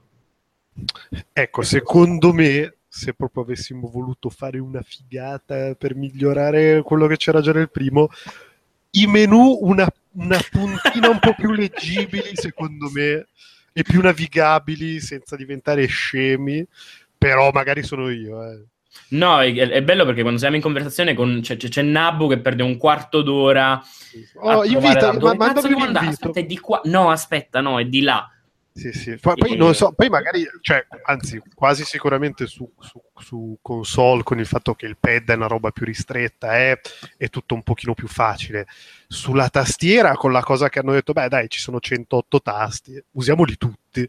Ah, Cazzo, no, no, sì, è una roba, è una roba da pazzi. A me piace. No, no, è una roba, su PC è una roba da pazzi. Tipo tab per, per la mappa mappa, ma solo per un certo tipo di mappa, perché se vuoi fare l'altra mappa devi fare una roba... Guarda, è un mese e mezzo che ci gioco e non ci ho ancora capito una sega. una cosa che mi dispiace è che comprendo come mai è stata fatta così, e magari adesso è cambiato perché poi sono un po' di settimane che non gioco, è che in crogiolo non puoi sceglierti la modalità. Cioè, quello che capita, ah, sì. capita e sei costretto a giocare. Da una parte all'inizio, sul lancio, capisco la scelta perché ti spingo a conoscerle tutte prima di partire, che fai solo quella che tu pensi che sia quella che ti piace di più. Te, ti costringo a, a giocarle un po' tutte per vedere un po', però allo stesso tempo, oh, magari io a questo punto ho deciso che invece mi piace veramente solo uh, il team così del Capture the Flag o del King of the Hill o della roba, non me ne frega una mazza, voglio giocare quella per favore, lasciatemi la possibilità di giocare quella e non aspettare che a rotazione a bucio di culo mi esca quella partita. Beh, ma sai, credo che, credo che in realtà sia la, la, è, una, è, una, cosa che, che dicevamo anche con gli altri con cui gioco di solito, e alla fine pensiamo che sia proprio quello il motivo, nel senso che se, se tutti avessimo la libertà di, sc- di, escludere quello che non ci piace o di scegliere solo quello che ci piace, avrebbero un certo problema di bilanciamento dei server, o non di bilanciamento, sì, ma di, popolazione. popolazione. Sì, anche quello. Eh, poi rischi che magari c'è una nicchia che ha una modalità gli piace molto, ma non riescono a trovare abbastanza giocatori. Eh no, certo, anche perché poi rischia di essere magari anche una minima frustrante, perché metti che ti dice sfiga e sei magari il giocatore che gioca tre ore a settimana e si becca gli invasati dello Beh, stesso livello. Vai multiplayer dopo un mese. Eh, no, no, sì, però voglio dire, nel senso, se, se metti, che mo- metti, che ti piace la modalità che per sfiga è popolata dai top 500, bassi, e cioè come fai ad uscirne? Nel senso, alla fine, alla fine così è, è, sì, è vero che da un lato è un po' frust- cioè, è, è poco piacevole ma dover aspettare la modalità che ti piace di più. Non lascia fare quello che vorrebbe lui in un ventaglio di opzioni che già tu hai, secondo me è sempre un po' una sconfitta. Più che altro sai cosa? È forse poco intelligente, tra virgolette, fare la divisione eh, playlist normale, playlist competitiva, quando a conti fatti la playlist competitiva sono tre modalità diverse dalla playlist normale che divergono solo per sì, è vero, devi essere magari un gruppo di quattro più, co- più coordinato, hai, più possi- hai, molte più possibilità di farcela, ma conti fatti non è competitiva con una ladder, che, con un, quindi delle classifiche che tengono conto del progresso del team o del progresso del singolo. Alla fine avresti potuto fare la playlist normale con tutte e sei le modalità, la playlist competitiva con tutte e sei le modalità e una ladder e a quel punto avrebbe avuto più senso avere la suddivisione. Mm. Così è queste tre modalità e queste tre modalità con un nome diverso per, because of reasons. Cioè, Io poi so. ho trovato curiosamente nella mia esperienza personale che in genere è sempre il contrario, giustamente, è vero che le ranked c'è la gente col coltello tra i denti cazzutissima, mi è capitato molto più spesso che nelle ranked col team di vincere più facilmente che non sì, sì, vabbè, nelle playlist easy, easy going dove la gente faceva dei numeri da circo equestre. Sì. Anche perché poi, tra l'altro, oltre alla playlist normale, alla playlist competitiva, c'è la playlist uh, delle prove del 9 ogni weekend, quando, quando è sì, che l'attivano, sì. che è di nuovo un'altra roba diversa. E... cioè, non lo so. Anche per dare, secondo me, quel senso appunto di varietà. No, no, sì, però voglio dire... stesso di farti ritornare sì. in occasioni particolari con i reset settimanali, le cose. Vabbè, va comunque bene, bello, dai. Uh, direi che possiamo chiudere con un uh, doveroso giochi, giochi, da quattro soldi uh, per Animal Crossing Pocket Camp che è uscito. Dopo un mese vedo di, di, di lancio timido nella sola Australia è uscito ieri dove ieri è il 21 novembre nel resto del mondo e Ugo tu sei subito caduto nel tunnel giusto? Ah no ma proprio ho, ho infilato la pera e mi è arrivata praticamente dappertutto sono a livello 14 dopo un giorno Gesù Cristo Sto piangendo per fare il 3 in questo momento, tra l'altro, maledetti. Stai piangendo per fare il 3, no? Il livello 4 è 8 Takeke col suo sgabello nel mio villaggio. Se vieni a trovarmi, suonerà anche per te. Ho pure già fatto i complimenti, caro. Ah, un villaggio. eh, sì, sì, proprio... sono partito in vena ieri e ho fatto tipo le due di notte sul divano con la power bank. Quindi, perdonami, il livello, il livello 305 di Destiny 2 l'hai fatto in, in 20 minuti. Cioè, se, no, se questa, se questa è la razza. Non riuscendo mai a tirare giù Callus... Uh ho, ho, preso in realtà un sacco di equip del ride, da, dalle chest, tutte le chest. Ah, bello anche nel ride tutto il discorso delle chest del labirinto, a proposito, per tornare un attimo su Destiny 2. Cioè, imparare le strade per capire dove cazzo sbloccare quei token delle chiavi che fai nel ride è clamoroso. Sì.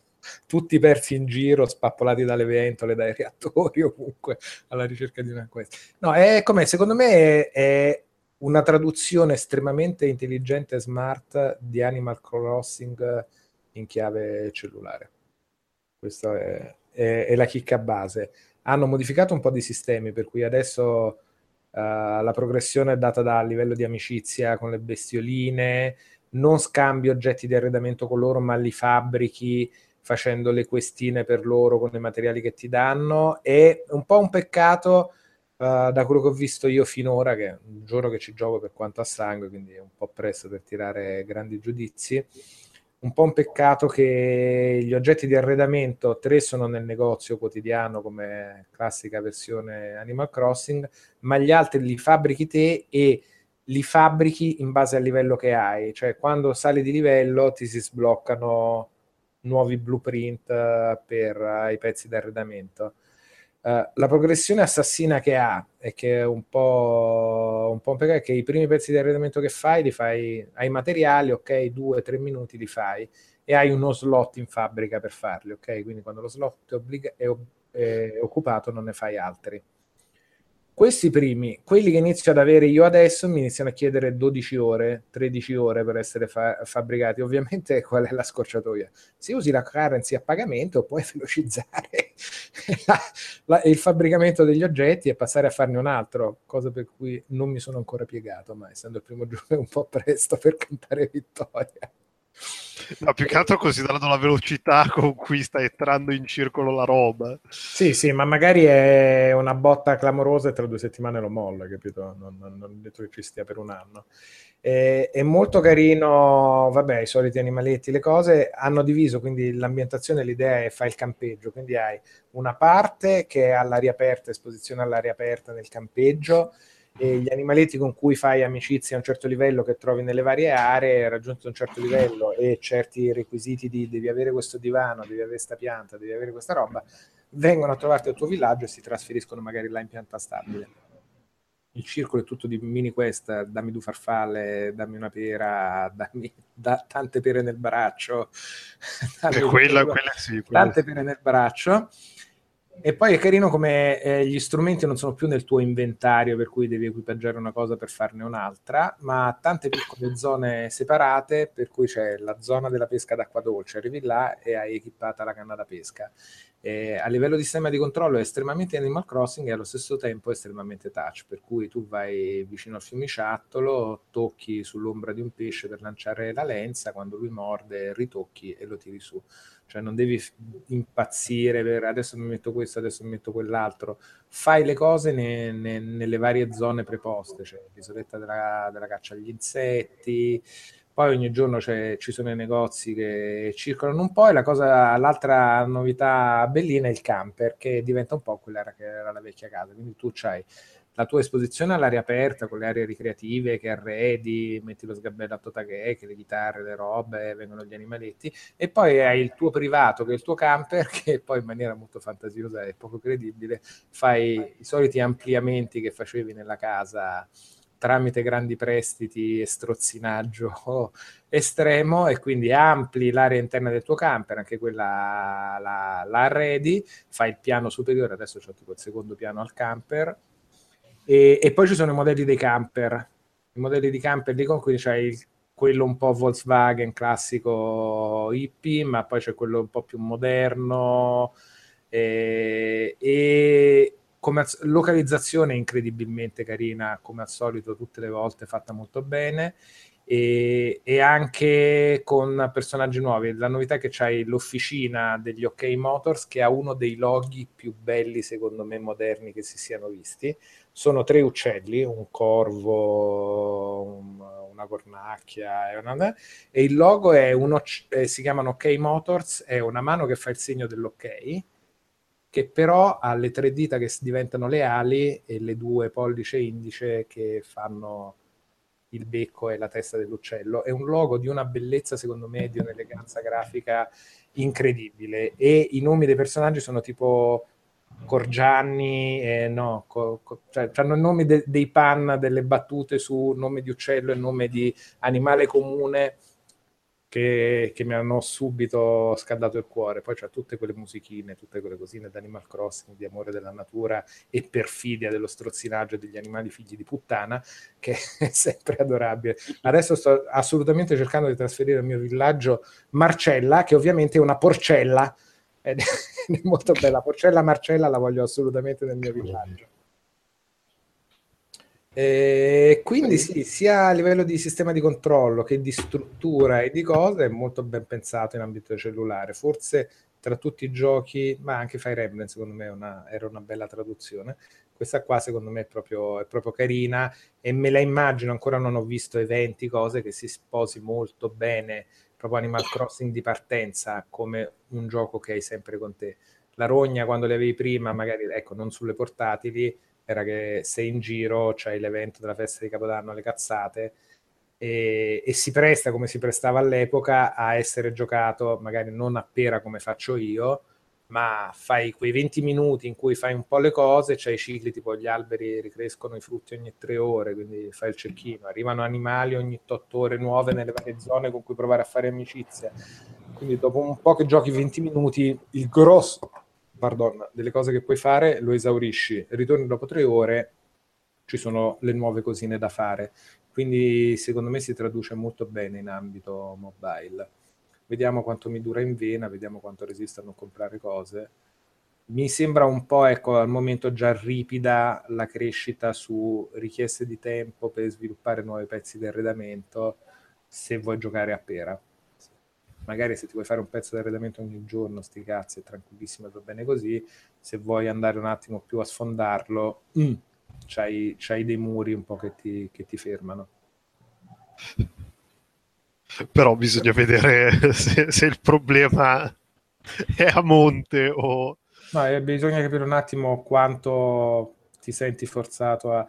Per esempio, con la currency che compri, anche con i soldi veri, puoi mettere uno slot in più in fabbrica oltre a velocizzare, comprare il tempo che serve a fabbricare. Quindi bisogna capire là un attimo gli equilibri, come si vanno a sistemare. Un giorno è veramente poco, a parte capire che ho una piena nel braccio. Va bene, va bene, direi che, che abbiamo concluso. Eh, prima di salutare segnalo che eh, se continuate, cioè chi ci sta ascoltando in diretta, no, stiamo finendo la registrazione, però chi sta ascoltando invece il podcast, ci sono due segmenti aggiuntivi che arrivano in coda, a meno di imprevisti, che eh, si riesca eventualmente a registrarli. Uno è il solito sottofotone, con lui si chiacchiera di Gran Turismo Sport e di South Park, scontri diretti, e l'altro è il motivo per cui, tra l'altro, aspetteremo una settimana a pubblicare il podcast, perché andrò a chiacchierare di uh, Xenoblade 2, che esce appunto a fine mese, sono, c'è un embargo per poterne parlare, e con tra l'altro una persona che ha il suo esordio sui nostri podcast. Quindi. Quella... Eh, lascio un alone di mistero. Beh, alone di mistero, se tanto esce in questa puntata qua, che cazzo di alone di mistero è? e per chi ci, ci ha ascoltato in diretta? No. Ah, per chi ci ha ascoltato in diretta è per noi. Ok. Esatto. Scusa, non devo, non devo, mai precisare con te. Eh, vedi, dopo vent'anni ancora non ho capito un cazzo. Va bene, per noi è tutto. Ciao. Ciao ciao. Ciao. Ciao amici. Eccoci qua, eh, con me si è, si è, unito a me anche Lorenzo Fotone Antonelli. Ciao Lorenzo. Buonasera, ciao. Non so perché ho detto anche, visto che gli altri non sono qui con me, quindi ci sei solo tu, ma vabbè. Eh, io non so perché ho detto buonasera, cioè sì, in realtà è sera, però poi... Magari, magari la gente ci ascolta di mattina, voglio dire. Di pomeriggio. Aldo o di notte.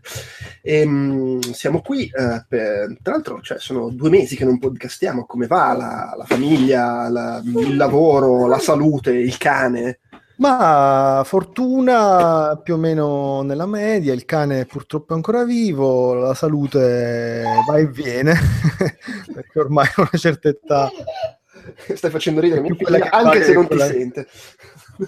È più quella che va che quella che viene. Quando hai detto il cane e hai avuto un attimo di pausa, pensavo dici, wow, annunciamo così al volo che è morto. eh, no, bah, per il resto novità sostanziali non ce ne sono, se non che ho comprato prima del Black Friday il cambio per il volante. Ah, e poi l'hanno scontato? Eh, credo di no, non ho controllato, ho paura. Vabbè, lo scoprirò più tardi. Ecco, bravo, non controllare, meglio, meglio così.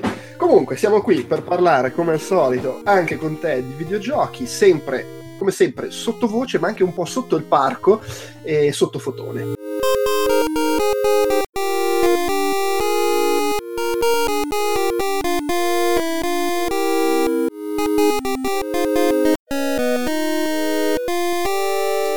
Come parlare di videogiochi. Eh sì. no, no. Sotto il parco perché è South Park, un gioco di parole proprio a livello quasi Christian De Sica. E, mm, abbiamo tre giochi di cui parlare, due sono legati a South Park, uno vabbè insomma così trascurabile, ma insomma eh, mia figlia ci fa la colonna sonora agitando una cosa che sottolineo non ha preso in mano per tre mesi, ma la prende in mano adesso. E... Subito canzoni africane. E, ehm, niente, dai, allora, cominciamo da South Park. Parlaci un po' di questo South Park scontri diretti, del quale hai scritto anche la recensione su Outcast.it. Com'è? Com'è? Ma è, è, è, molto freghete, è molto fregno ed è, ed è tante cose. È, intanto è un gioco di ruolo enorme come lo era il, il predecessore, è un'avventura eh, sopra le righe divertentissima, è una puntatona interattiva come lo era il suo predecessore eh, di South Park, scritta tra l'altro da, dai, da Parker e Stone, quindi in persona, ed è eh, un, um, un'operazione perfettamente riuscita di...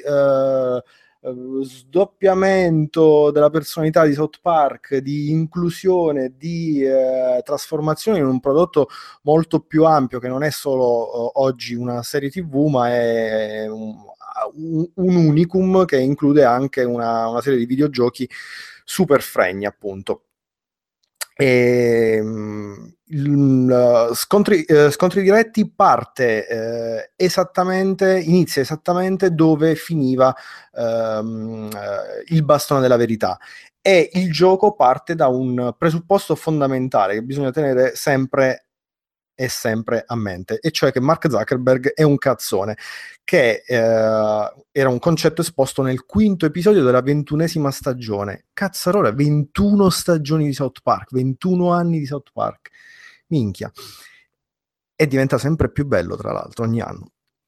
E, ehm, appunto il quinto episodio che era uh, franchise prequel um, in cui arrivava il presidente di Facebook uh, a South Park e a tutti gli effetti il prequel di South Park scontri diretta che, uh, diretti che a sua volta è il sequel di, del bastone della verità Uh, quindi si passa dall'ambientazione fantasy uh, al Il Signore degli Anelli uh, con maghi, elfi e stregoni all'ambientazione siamo tutti supereroi. già, perché tutti i bambini di South Park, e questo na- risale a una vecchia puntata del 2009 che era il procione, eh, tutti i bambini di South Park eh, sono dei supereroi sotto sotto e anche sopra sopra. E, e qu- questo è un altro concetto. Anche, molto... anche dentro, visto che si parla di scontri diretti. ah, soprattutto. e, e, e, e ca- Tra l'altro, il, il, titolo, il, titolo originale è ancora più delicato, visto che parla di, di, di buco di culo fratturato.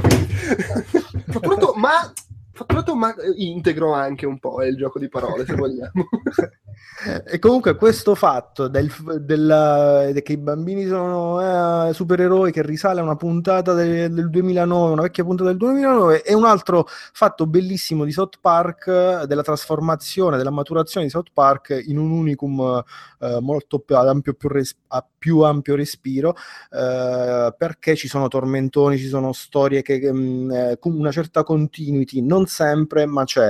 Eh, insomma, ritornano vecchie, vecchi fatti e vecchie situazioni.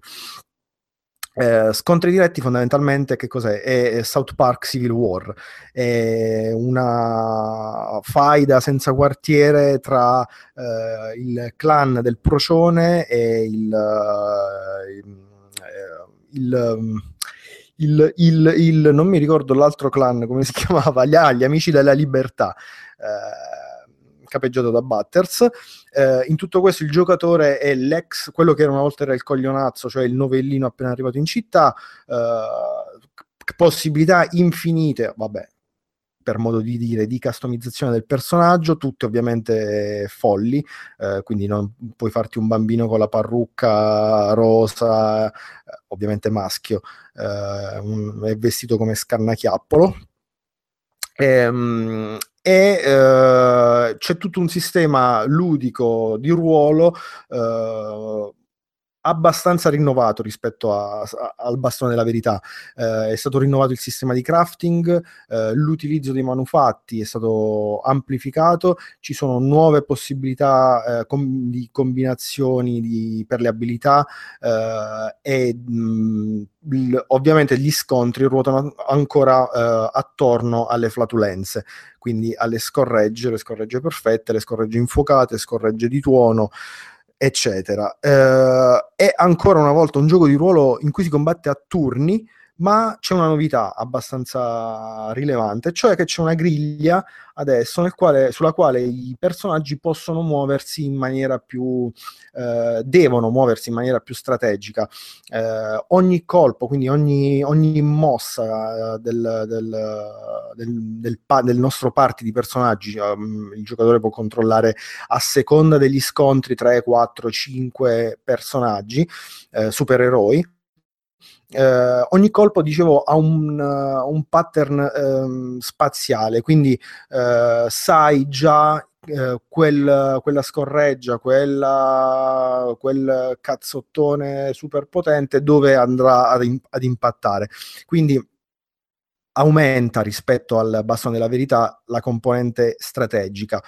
Rispetto alla, uh, al bastone della verità, però, ingrana, scontri diretti ingrana secondo me molto più lentamente. All'inizio il giocatore viene sbattuto, oddio, questo succede in realtà anche in, nel bastone della verità, eh, a destra e sinistra per la città, eh, a risolvere piccole missioni che sembrerebbero tutte secondarie e magicamente dopo cin- più o meno 5 ore il gioco prende sboccia in tutta la sua essenza prende, prende vita. La, lo scontro tra le, le, forze del male e del bene mm, ma che poi in realtà sono della scemenza e della scorreggia eh, prende vita in tutta la sua essenza. E mh, mm, e diventa una, una, missione vera e propria, un'unica missione vera e propria da portare a, a compimento. Uh, ovviamente ancora una volta c'è tutta la città di South Park, ma ci sono nuove location rispetto al bastone della verità e non ci sono più alcune location uh, iconiche. Uh, adesso, tanto per dirne una, non c'è il Canada che con i personaggi con la testa quadrata. Gravissima mancanza. Gravissima mancanza. Però a questo punto io spero tanto in, dato che ormai abbiamo capito che South Park è una serie, ma TV ma è anche un videogioco che funziona perfettamente ed è una figata. Uh, spero in un futuro co- in un nuovo South Park ambientato magari nel planeario al, oppure all'Elpas Hospital che è la, l'ospedale in cima al passo del, dell'inferno eh, oppure la collina Phil Collins eh, insomma eh, potrebbero esserci ancora tante, tante ambientazioni fighe. Eh, ovviamente la sceneggiatura è fantastica, Morgan Freeman eh, e molto altro ancora, non solo Morgan Freeman. Eh, le meccaniche ludiche funzionano tutte alla perfezione e um, unicorni tra Ma l'altro... Morgan Freeman legge l'elenco telefonico come no. no, ma è, è, veramente fantastico. Volevo dire una cosa fondamentale di South Park che ho appena dimenticato, ma comunque va bene così perché è, è un gioco da, per una, imprescindibile per un appassionato di South Park. Chiaro, se non ti piace South Park, se ti fa cagare South Park, ti farà cagarissimo il gioco. Ma del vabbè. resto, poi col, col, l'ano fratturato, a maggior ragione, ti fa cagarissimo. Esce che è una bellezza. Quindi stavi per dire una cosa fondamentale, ti ho interrotto, te la sei dimenticata, è stata questa la, eh, la successione di eventi. Sì, ehm, vabbè, vabbè, vabbè, pazienza. Ma magari sì, infatti Va, be- va bene mentre così. parlo di Gran Turismo. Boh, o mentre parli, visto che l'hai scaricato, ma mi dice, abbiamo deciso che, anzi hai deciso che non vale la pena di scrivere una recensione perché è poca cosa, però che, che cacchio è sto? Perché io ho visto il trailer di South Park Phone Destroyer, ho detto vabbè, ma è bellissimo pure questo. Allora, il trailer è una figata, i primi 5 minuti di gioco sono una figata perché ti chiama... È, è, è, il, è il, gioco, diciamo, che magari il gioco per uh, smartphone, no? Per smartphone, che si chiama South Park Phone Destroyer. Il... Sì se non sbaglio. Sì, sì, sì. E, um, uh, I primi 5 minuti sono una figata. Ti chiama Cartman, sei proprio direttamente al cellulare, potresti rispo- puoi rispondere effettivamente a Cartman e sei proiettato all'interno di uh, l'ennesimo scontro uh, tra i bambini di South Park, ma questa volta non è uh, fantasy, non è supereroi, ma è indiani contro cowboy, cowboy contro indiani. Perché l'ha deciso Cartman? Uh, tutti i bambini volevano continuare a giocare ai supereroi, a quant'altro Cartman dice no, adesso si gioca indiani e cowboy. Ok, fregate. E ovviamente eh, è un piccolissimo South Park ridotto all'osso, nel senso che ci sono è, è il, un gioco di carte eh, di um, scontri concatenati uh, l'uno con l'altro, quindi semplicemente si combatte, hai uh, le carte a disposizione, le carte che corrispondono ai colpi che, che il tuo party può infliggere all'avversario e, e si prosegue avanti come con una facilità disarmante, un po' perché hai troppe carte a disposizione.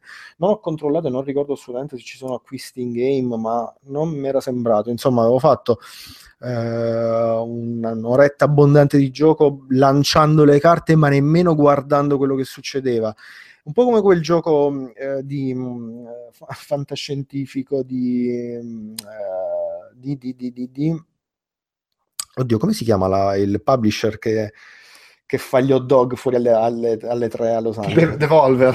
Eh, Devolver eh, eh, sì, vabbè, insomma, loro. Eh, e insomma c'era quel gioco f- fantascientifico in cui eh, bisognava semplicemente cliccare e non fare nient'altro. Adesso non mi ricordo il nome, ho problemi di memoria oggi. E anche qui in South Park, eh, in Fond Destroyer, lanci le carte senza preoccuparti di quello che succede perché boh, mi è sembrato che morire è abbastanza impossibile.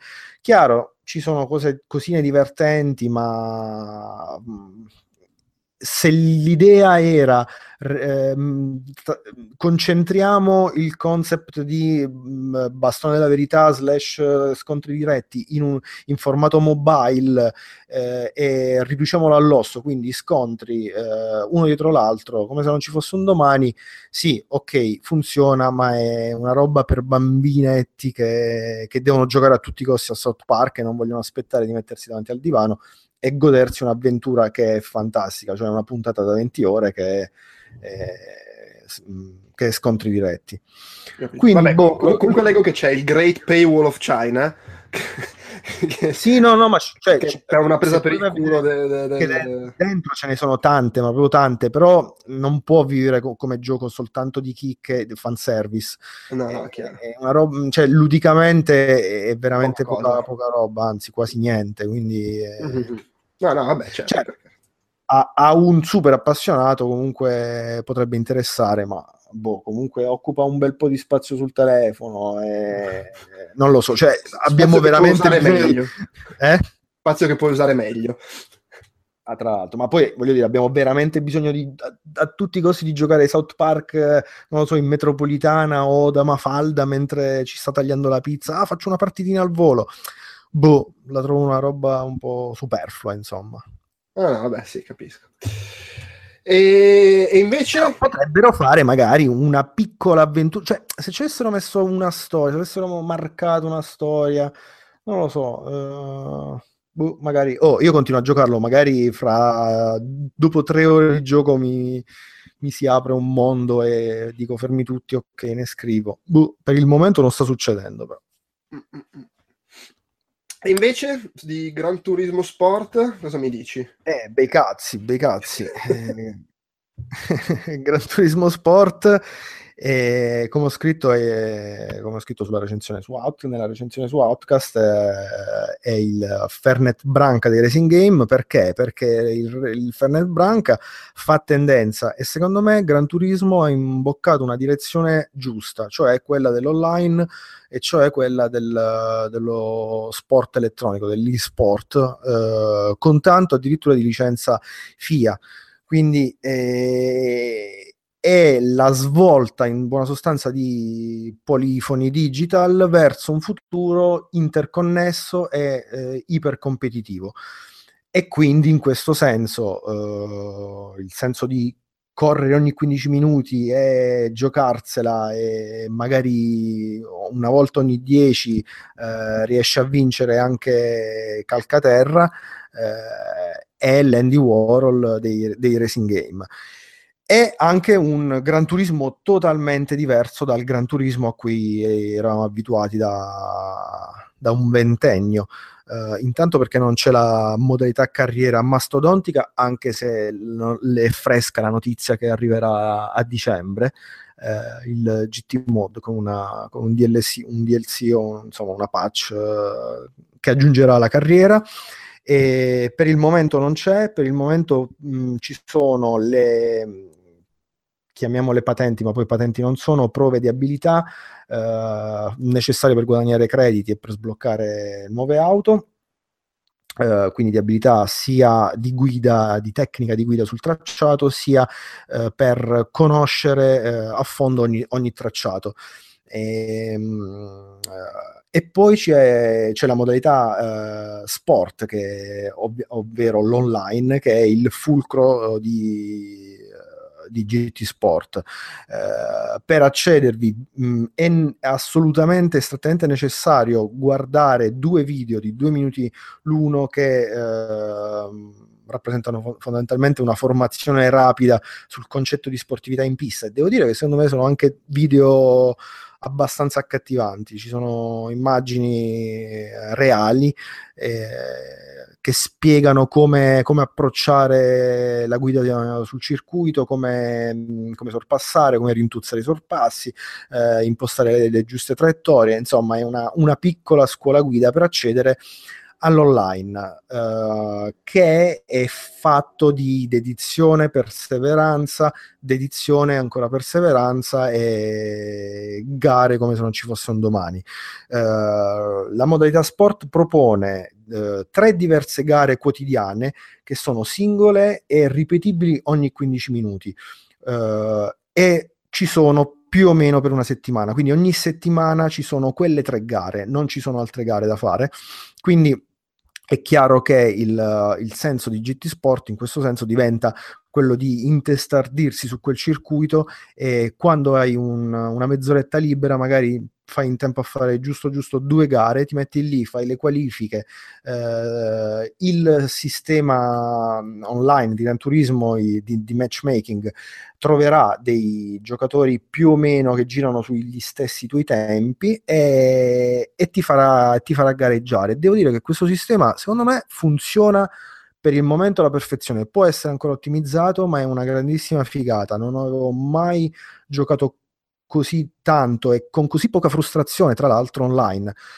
Purtroppo eh, in uh, assetto corsa, in iRacing o in quello che vi pare, esistono sempre, eh, boh, magari in, in iRacing no, ma in Forza Motorsport o comunque nelle, nei racing game online esiste sempre il coglione di turno che, che, non sa, che non sa guidare, che si mette ad andare al contrario, che ti deve rovinare la gara in Gran Turismo avrò fatto non so quante gare, mai un, uh, un cretino magari Uh, c'è qualcuno che non è proprio in gamba, ma tanto resta subito nelle, vetro- nelle retrovie e c'è anche un sistema di penalità uh, dinamico, uh, quindi anche difficile essere in, intralciati dai, dai, soliti coglioni che, che, si intraversano al centro della curva perché le auto diventano trasparenti, ci passi in mezzo e te ne frechi.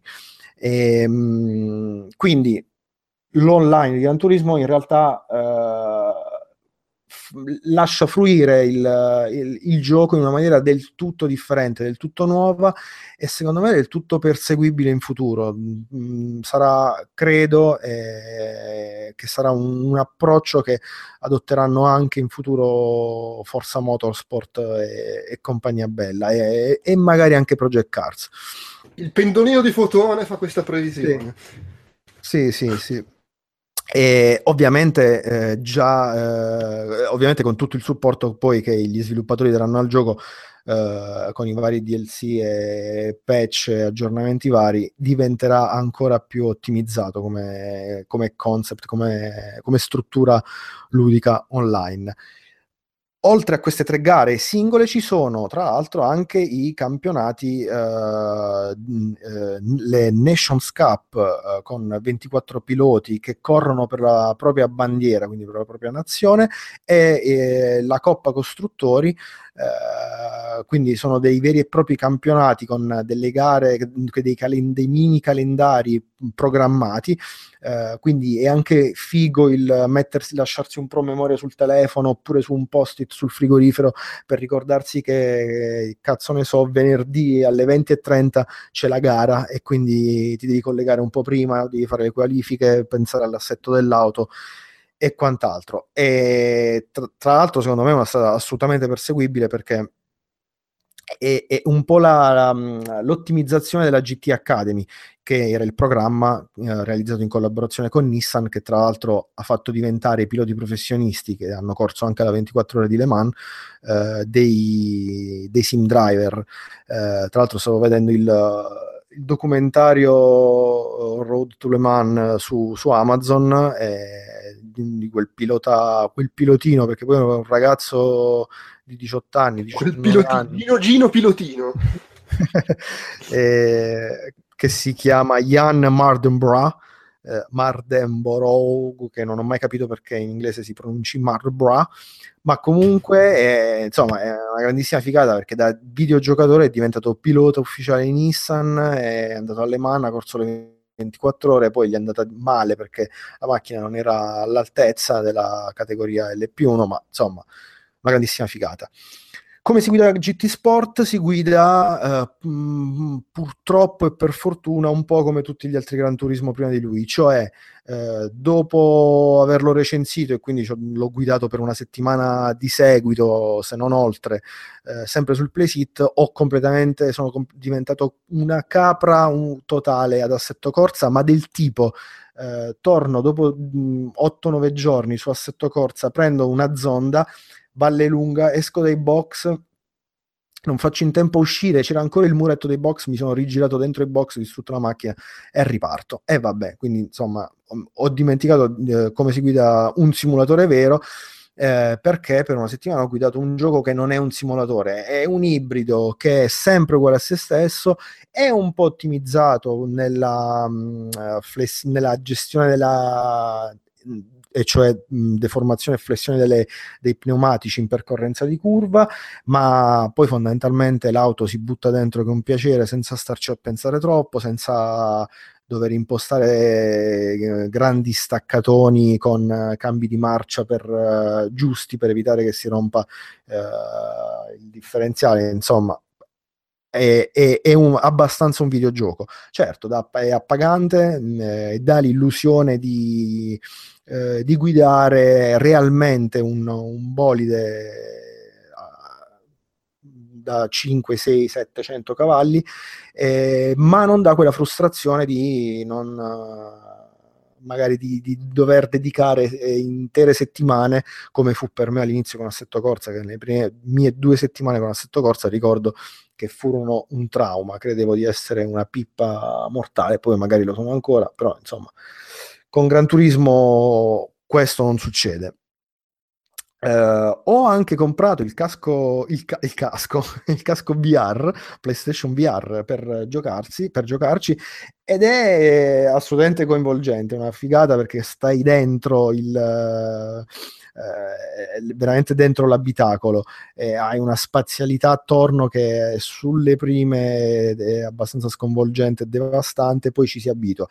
Certo, non è il rammarico che la grafica è quella che è, eh, cioè la bassa definizione davanti a un millimetro dagli occhi, e quindi magari per intense sessioni di guida oppure per uh, giocare online uh, tolgo il, il, visore e chi se ne frega, me lo gioco, me lo gioco in, uh, sul televisore e ciao.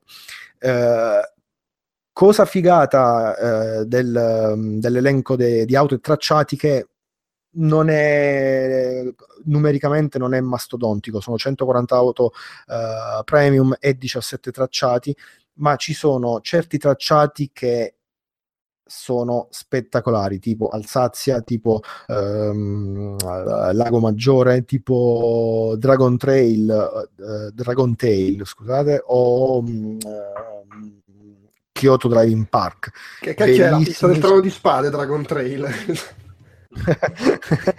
e, e, tra l'altro a, negli ultimi due Dragon Trail e Kyoto Driving Park ho scoperto di essere diventato come ai bei tempi con uh, forse che cos'era Real Tournament sono diventato un camperone che non ero da non lo ero da, da tantissimo insomma eh, le auto sono so, l'elenco è soddisfacente, ci sono tutti i marchi più o meno che contano, quindi Ferrari, Lamborghini, uh, Pagani, Nissan, uh, una schiera di giapponesi, qualche americana trascurabile. Eh, l'audio uh, è migliorato tantissimo, non ci avrei sperato, non ci avrei sperato perché eravamo... È sempre stata una cosa su cui spacca i maroni l'audio di Gran Turismo. Sempre, assolutamente sempre. Adesso eh, non è il miglior audio mai sentito in un racing game, ma secondo me mm, è Assetto Corsa, è Project Cars e Forza Motorsport potrebbero prendere certe sfumature eh, degli scarichi in, uh, che, che, detonano in, in scalata. Eh, molto molto molto appagante, in particolar modo con la Jaguar F-Type o con eh, le BMW eh, GT3 o GT4 e dà veramente un, un gusto in scalata, in accelerazione, quando senti il motore riesci a percepire veramente la differenza tra i, di, del numero di cilindri, degli scarichi, della disposizione dei cilindri. E, è fatto bene. Poi graficamente di che stiamo parlando? Del gioco più bello graficamente in circolazione. E quindi boh, sono totalmente felice di, di, questa, di, questa, nuova evoluzione della serie. E... Poi Anzi, con, la, con, la, realtà virtuale. Eh, eh sì, eh, sono felicissimo di, questa, della, di, questo, di, questo, nuovo online. Eh, insomma, ri, ribadisco il pendolino di fotone che in futuro. no, scusa, ho una domanda. Che, uh, mia, mia, figlia, mia figlia poco fa stava facendo hai. dei versi tipo auto, mo, mo, non so se perché aveva capito che parlavano di Gran Turismo. Una domanda. Um, pro, provandolo con VR e senza VR, si percepisce un calo della grafica? Mamma mia. Sì, cioè, eh, eh sì eh, è sensibile proprio. Beh, sì, sì, sì, sì, sì. Sì, ma perché ce l'hai proprio davanti, dentro gli occhi quella grafica a bassa definizione, quindi... Eh beh, è chiaro, sì. Ehm, eh, ripeto, non giocarci più di to, quel quarto d'ora per divertirti, non lo so, non ancora ci sono riuscito. Eh, è, è, chiaramente a bassa definizione, è chiaramente difficile. Eh, come fluidità, no, come fluidità c'è tutta, che poi fondamentalmente è quello no, che. È chiaro, ma del resto è, è, anche per poter mantenere la fluidità che magari che si abbassa un po' il dettaglio nel passare alla modalità VR, suppongo. Sì, eh, però chiaro che se, se, lo giochi magari come me, ti metti lì in time trial per eh no, chiaro, decimi. Ma anche, anche, perché se non è fluido, uh, motion sickness a manetta. Sì, eh, non, non, ho provato motion sickness, eh, sì, ho ancora quella... Io, io, più che motion sickness ho sempre quel problema di vedo le gambe ma non le sento mi sento un po' zanardi in, in, quelle, in quelle, situazioni. Eh, perché ti vedi le gambe ma... ma non le senti, oddio, no, la colonna vertebrale, ah no! Eh, però no, eh, il PlayStation VR l'ho preso apposta per Gran Turismo, ma insomma sto anche per eh, valutare l'acquisto di Everest e altre sciocchezze per, eh, per eh, divertirmi un po'. per sfruttarlo un po', insomma. Extra, sì, extra racing game.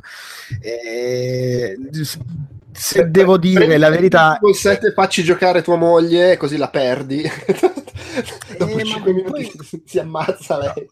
Eh, ma io ho notato, sì, no, non ce l'ho ancora fatta giocare, ma giocato, fatto, l'ho fatta provare, gli ho fatto provare il, il fatto degli squali, insomma, la, la, demo di PlayStation VR e lì eh, risate, e, eh, grandi risate. Con, eh, il fatto è che con eh, i racing game è sempre più difficile coinvolgere persone. Eh, che comunque se ne sbattono della guida però tra l'altro Gran Turismo è, è anche questa la forza di Gran Turismo piace anche a chi se ne sbatte della guida e, e, e quindi boh, magari glielo farò provare appena appena non ho voglia più di giocarci io gli dico ma senti giocaci un po' tu e fammi vedere. Se no appunto se vuoi divorziare le dici che le stai per far provare Gran Turismo e le metti su Silent Hill Resident Evil perché... ecco mh, mm, vorrei questa è una mia sfida vorrei riuscire a prendere vorrei prendere uno di questi due e giocarmelo ma ho abbastanza paura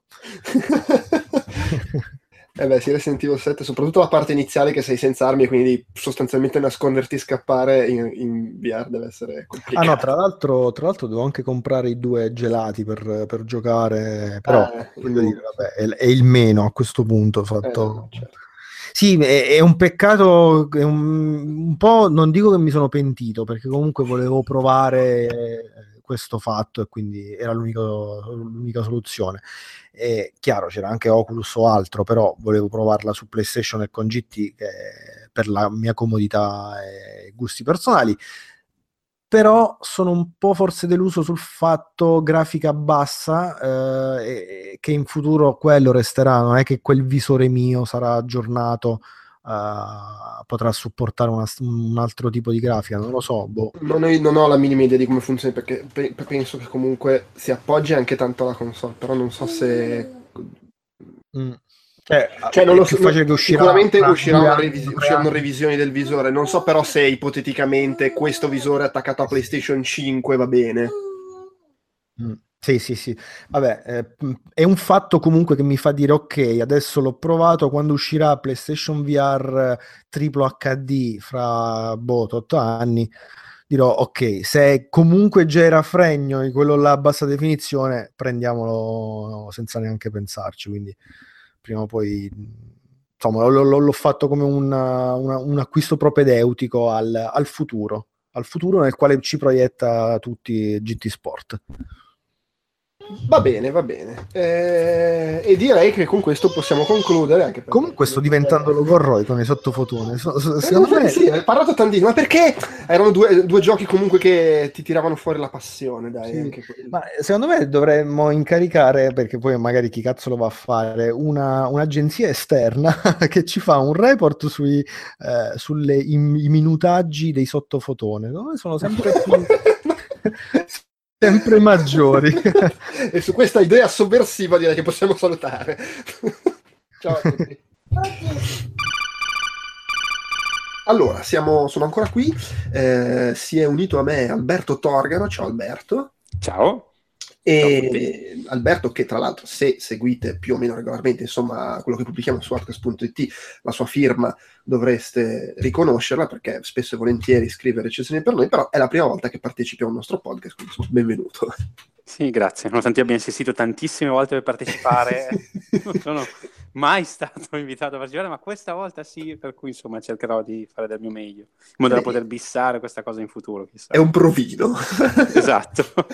Perché? Perché allora, ehm, il podcast, come sa chi ce l'ha, chi, insomma, chi l'ha ascoltato eh, in diretta alla registrazione principale, l'abbiamo registrato la settimana scorsa, la settimana insomma, del 22-23 novembre, ma lo pubblichiamo eh, giovedì 30 perché è il giorno in cui scade l'embargo recens- sulle recensioni insomma, di Xenoblade 2 per, per, Switch. Il gioco poi esce, se non sbaglio, il primo di dicembre. Uh, sì, sì dovrebbe essere il primo. Sì. E, e, però appunto il 3 dicembre alle 2 del pomeriggio scade l'embargo sulla recensione, eh, dato che oltretutto, siccome io ci tengo sempre che eh, i giochi li proviamo a fondo senza, senza farci venire l'ansia e Xenoblade 2 è bello grosso, al momento non, mm-hmm non sappiamo ancora se riusciamo ad avere la recensione del 30, anzi secondo me faccio un pronostico, no.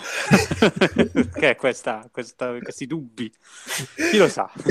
Comunque, se ce l'abbiamo fatta, insieme al podcast è uscita anche la recensione scritta su, sul sito. Se non ce l'abbiamo fatta, quantomeno ci Andiamo siamo all'embargo con una chiacchieratina che ci facciamo adesso sul, sul, gioco, sulle impressioni che ti ha fatto fino a qui. Ce l'hai da circa una settimana, se non sbaglio. Sì, più o meno una settimana, sì. sì. E, e, vabbè, ovviamente ora che si arriva al 30 ce, ce l'avrai avuto per un'altra settimana. Sì, però, esatto, esatto. Che, che ci diciamo fare. che non so se lo finisco, però senz'altro ci darò dentro. Eh, Adesso sono più o meno sulle 20 ore di gioco, credo tra una cosa e l'altra, poi tra impegni lavorativi e, eh no, cioè, e che 20 ore che per un gioco normale sono buone, sì, perché sono Mario, Blade sono sì, esattamente. No, sono stato fortunato che ho fatto un viaggio settimana scorsa, per cui mi sono portato in aereo e allora ci ho giocato un pochino lì. Prima stavo pensando, eh, che oltretutto mi è venuto in mente che eri, eri stato via e ho pensato, eh, vedi, tra l'altro è anche stato via, non avrà avuto tempo di giocarci, tanto poi ho detto, ah no, è Switch, quindi... Esatto. vedi, sì. vedi, vedi, che Switch, cioè anche a no, Switch aiuta di brutto perché fosse stato un gioco su una console tradizionale, eh, insomma, facevo fatica a fare tipo 20 ore in una settimana, anzi, una sett- un po' più di una settimana perché poi c'è stato tipo forse due weekend in mezzo, eh, non certo. ricordo. Comunque avrei fatto fatica, ecco, invece con Switch, tra treno, un po' a casa, un po' tutto, ci sto dentro. Ecco. Sì, e tra è... l'altro ho anche giocato a Mario nel frattempo con mio figlio. Per cui, che poi, tra l'altro, è, è, una cosa positiva questa qua. E, e, vabbè, noi poi comunque Outcast lo facciamo insomma così perché ci piace. Però effettivamente, se ci pensi, per chi invece cioè il suo lavoro è star dietro a ste robe, è pessimo Switch perché ti permette di continuare a lavorare ah, anche sì, nei momenti sì, in cui non avresti lavorato prima. Eh sì, non stacchi mai praticamente, anche se vabbè poi è un piacere, diciamo, no, certo, però, sì. Eh beh, però sì, è vero, non hai, non hai la scusa del eh, devo fare questo spostamento, sono via tutto il giorno, eh, non, non, puoi più dire niente con Switch. Esatto, sì, è come la reperibilità per i medici. Sì, esatto. Switch esatto, la reperibilità per i giornalisti di videogiochi. Esatto, esatto. Va bene, dai, dimmi un po' come, come allora, A parte, scusa, prima una, una premessa, com, come sei messo tu sulla serie? A parte che io non ci ho più capito. Sì, la serie, c'è da dire che non è che sia una serie, cioè hanno fatto tre giochi e io ho giocato il primo, peraltro quando mm-hmm. ho fatto la recensione per 3DS, eh, quindi uh-huh. non ai tempi quando uscì su, su Wii, bensì l'ho giocato, penso che l'anno scorso, due anni fa, quando è uscito il New 3DS, era uno di quei titoli che gira solo sul New 3DS, non sul 3DS normale. Ah, è vero, è e l'avevo, l'avevo giocato, non mi sembra di essere arrivato fino in fondo perché a un certo punto mi ero francamente un po' stufato perché i mostri dopo un po' tendono ad essere sono molto gommosi i mostri in Xenoblade mm. diciamo però ci avevo giocato insomma abbastanza eh, e il forse avevo finito ma c'era da fare cose dopo non ricordo comunque mi ricordo abbastanza che ci avevo dato come dire, a sufficienza per stancarmene. Okay. Che, ed era, Xen- eh, perché poi io mi perdo i pezzi, era Xenoblade Chronicles? Xenoblade, è il primo Xenoblade, che adesso non forse in Occidente si chiama Xenoblade Chronicle, in Giappone sì, Xenoblade, vedendo... comunque è il primo gioco della serie. Eh, no, è per quello mi confondevo, perché io lo conoscevo come Xenoblade, ma vedo che invece da noi si chiama sì, Xenoblade Chronicle. Sì, però è X su Xenoblade. e adesso Xenoblade, sì, esatto. Xenoblade mm. Chronicle X, allora io quello non ho giocato, ma dalle informazioni che ho visto in giro, ma poi anche basandomi solamente sulla, uh-huh. sulla, premessa della storia, mi sembra una cosa un po' staccata da Xenoblade, anche qui sì, magari sì, Chi, chi, quelli che seguono meglio la saga è un po' sto dicendo una bestemmia, non lo so, però da quanto ho capito è una cosa un po' staccata anche perché questo gioco qui e il, cioè questo il 2 che sto giocando ora e l'originale sono ambientati nello stesso mondo, mm-hmm. mentre invece quello là era ambientato tipo in un mondo a parte, una cosa proprio tipo futuristica, con la razza umana che scappa su altri pianeti, una roba così, capito. se ho capito bene. Eh, scusa, eh, domanda da, da completo ignorante, ma anche se idealmente eh, vengono accomunati, cioè, Xenogears è una cosa, gli Xenosaga sono un'altra roba e sì, Xenoblade sì, è un'altra roba. Esatto, sono tre cose sì. Allora, io, io Xenosaga non li ho mai toccati. Mm. Eh, io, io ho giocato sono, sono impegnativi. Xenogears, io avevo giocato Xenogears, anche quello non lo finì perché aveva tipo 80 ore di gioco, era una roba devastante. Però quello, credo che Xenosaga sia collegato a Xenogears, ma Xenoblade non c'entra niente con nessuno di due. Ok, è più tipo... Hanno tenuto Xeno perché tipo ma più il team di sviluppo era tipo lo stesso, eh, e quindi o comunque c'erano delle persone, persone chiave, dei lead eh, del, della serie Xenosaga che erano mm-hmm. a fare Xenoblade. Però è, sì, sì, ma sì, in, ma in, in realtà quello che, che leggo così proprio da googlata ignorante fatta al volo, già Xenosaga era seguito spirituale di Xenogears. Non sì, era sì, un... sì, era seguito spirituale, però aveva delle tematiche vicine, era sì, comunque sì. fantascienza. Questo qui invece Xenoblade è un po' più fantasy, un po' più mm, gioco, capito, capito. è più una specie di Final Fantasy, diciamo, eh, mentre invece Xenogears eh, e Xenosaga sono un po' più... Li ho sempre visti un pochino più ambiziosi come giochi, cioè un po' sì, più... Più ehm, particolari comunque. Sì, no, più che particolari, quelli che se attirano un po' di più, diciamo. ecco, no? cioè, sono ambiziosi nel senso che cercano di fare proporre magari messaggi o comunque temi abbastanza mm-hmm. forti o, o comunque un po' diversi quei altri RPG. Sì, esatto. Cioè.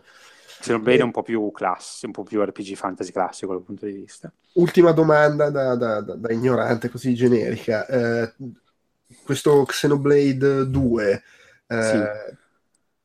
È, cioè, è, è, da quello che hai visto in queste 20 ore, sì.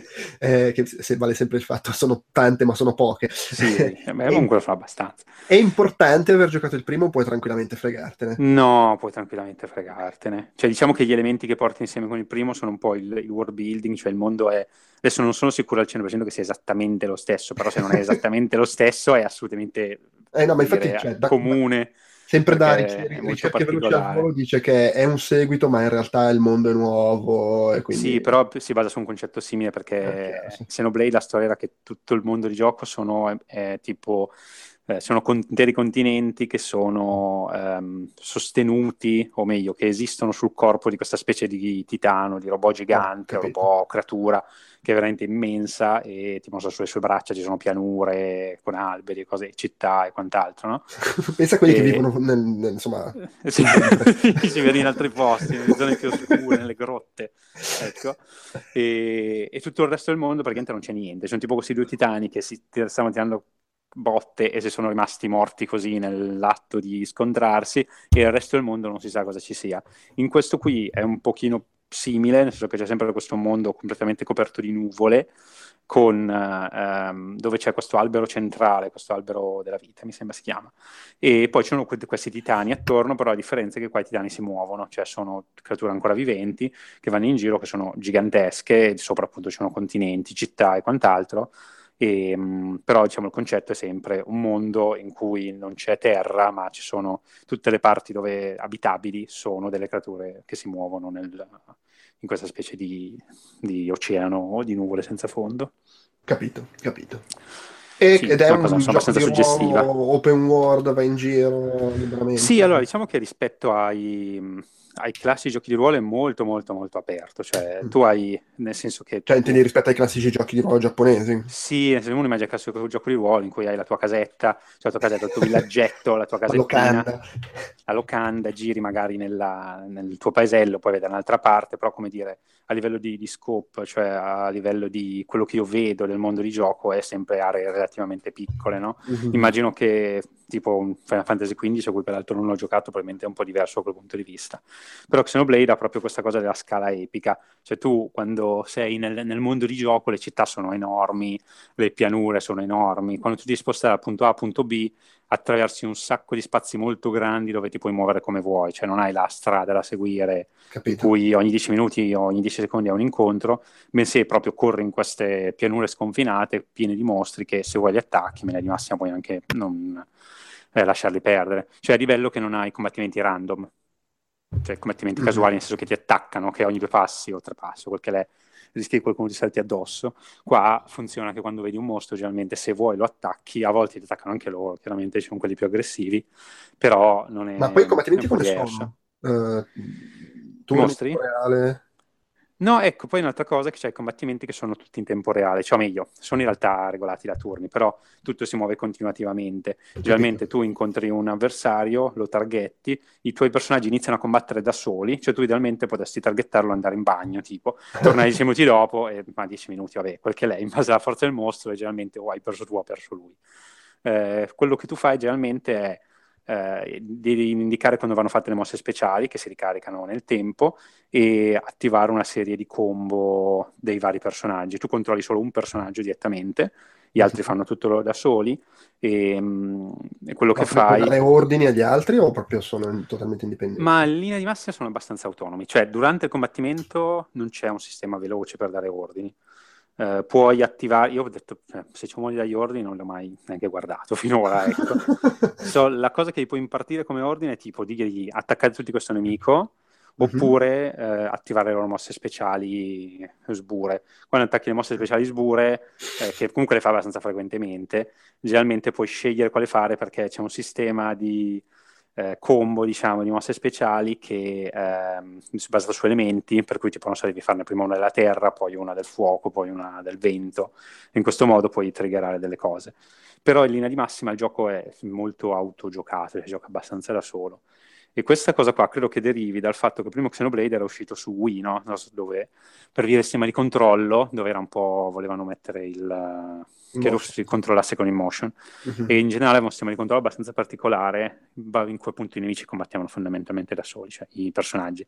E questa cosa poi è rimasta anche negli altri giochi, che è abbastanza interessante, anche se ha un po' il sto problema che, dato che i nemici, appunto, cioè sia i personaggi che i nemici continuano a muoversi, hai, hai spesso questa impressione che i nemici sono fatti appunto un po' di gomma o comunque che non, non gli stai facendo molto. Cioè, tu, fondamentalmente hai i tuoi personaggi che iniziano a muovere le spade a manetta, a destra, a sinistra, su, giù, fanno cose assurde, e tu gli avere i mostri uguale, ma quando si toccano non è che c'è, non so, il colpo, tipo ti ho colpito in faccia, quindi vedi che Ok, capisco. rallenti, crolli, li passi attraverso. sembra Da, questa descrizione, I, i GD i- gli RPG, quelli occidentali anni Sì, 90, sì, tipo esatto, Baldur's sì, Gate una per così. capirci, Diablo, che, che Sì, è così, esattamente un'animazione, così. ma non sì. è che effettivamente il colpo che vedi è quello che viene portato, è più un'animazione Esatto. Di- da È figurante quasi. un'animazione, sì. E sì, quello che sì. conta poi sono i lanci di dado sotto. E... Esatto, sì, è un po' quella roba lì. E in generale i nemici sono comunque tendono a essere abbastanza lunghi. Cioè, anche i nemici base ci vuole un po' di solito a sconfiggerli in media rispetto a un, un gioco di ruolo standard, ecco. Mhm.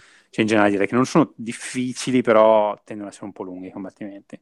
Però per fortuna non ci sono i combattimenti random, per cui alla fine, insomma, sono un buon compromesso, ecco. Sì.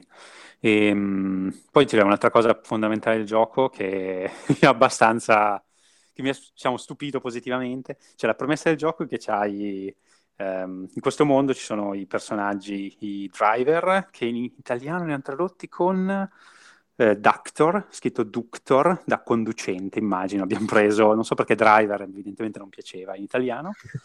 E quindi ci sono questi driver che sono quelli che combattono fondamentalmente. E poi ci sono le, eh, i Gladius, che sono tipo delle armi eh, antropomorfe, o meglio, sono delle armi a cui sono associate delle manifestazioni dello spirito dell'arma, che generalmente sono o umanoidi oppure a forma di animali, no? Un po' tipo lo stand, delle specie di stand, per darti un'idea.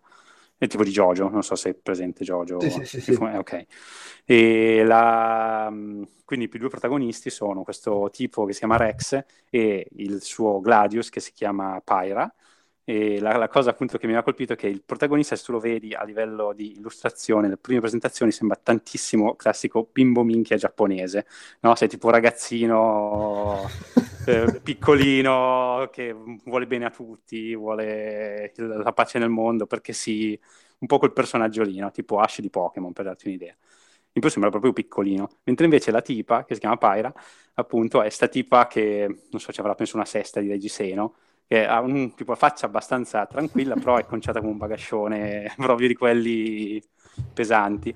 che un po' devo dire stona anche nel gioco, perché insomma il personaggio è simpatico comunque, però è andato questa, non so, sesta di reggiseno che evidentemente piaceva così. E il ragazzino invece, io pensavo fosse un bimbo minchia, ma invece non è tanto bimbo minchia. Tutto sommato mi è piaciuta abbastanza la caratterizzazione di, di Rex. In confronto soprattutto con quella del primo Xenoblade, dove invece il personaggio era bello esteticamente, ma era molto bimbo minchia inside. Quindi qui c'è un po' questa contrapposizione. Meglio così, insomma. Sì, comunque positiva, diciamo, il personaggio ho trovato a parte l'estetica che non so perché è conciato veramente come un disperato, anche nell'ambito dei giochi giapponesi dove sono tutti vestiti sempre come dei disperati, questo è uno dei top, uh, quelli proprio che dici ma come cazzo ti vesti? Eh, però a parte questa cosa qui, devo dire, il personaggio è abbastanza simpatico, tutto sommato, cioè meno peggio di quello che pensassi, ecco. Ok. sì. In generale, al di là del personaggio, in generale, vabbè, sempre da queste 20 ore, quindi da quelle pizze. Sì, sì, sì. No, beh, un po' ci ho giocato. Scusami, cosa? A livello di storia, come, come, ti sembra? Ma la storia è, allora, abbastanza interessante. C'è di che il, mo- il, mondo è comunque interessante perché c'è questo fatto, è molto diverso da tutti quelli, da qualunque altro RPG, per questo fatto di questi giganti enormi, questo mare di nuvole. E la storia gira attorno a questa Pyra, che è un, un Gladius, che si chiama, la chiamano tutti la um, Aegis, la Aegis, che dovrebbe essere un Gladius super potente, strafigo, che era che chiaramente tu vogliono tutti, eh, però lei sta col ragazzino perché, vabbè, ovviamente, ragazzino un po' sotto, bimbo minchia, però più minchia che bimbo. Eh. Quindi, no, vabbè, questo poi lo tagliamo magari. Eh, dicevo, comunque no, la storia... Sai vero che ogni volta che in un nostro podcast qualcuno dice questo lo tagliamo, non viene tagliato. Cioè... Eh, immaginavo, immaginavo.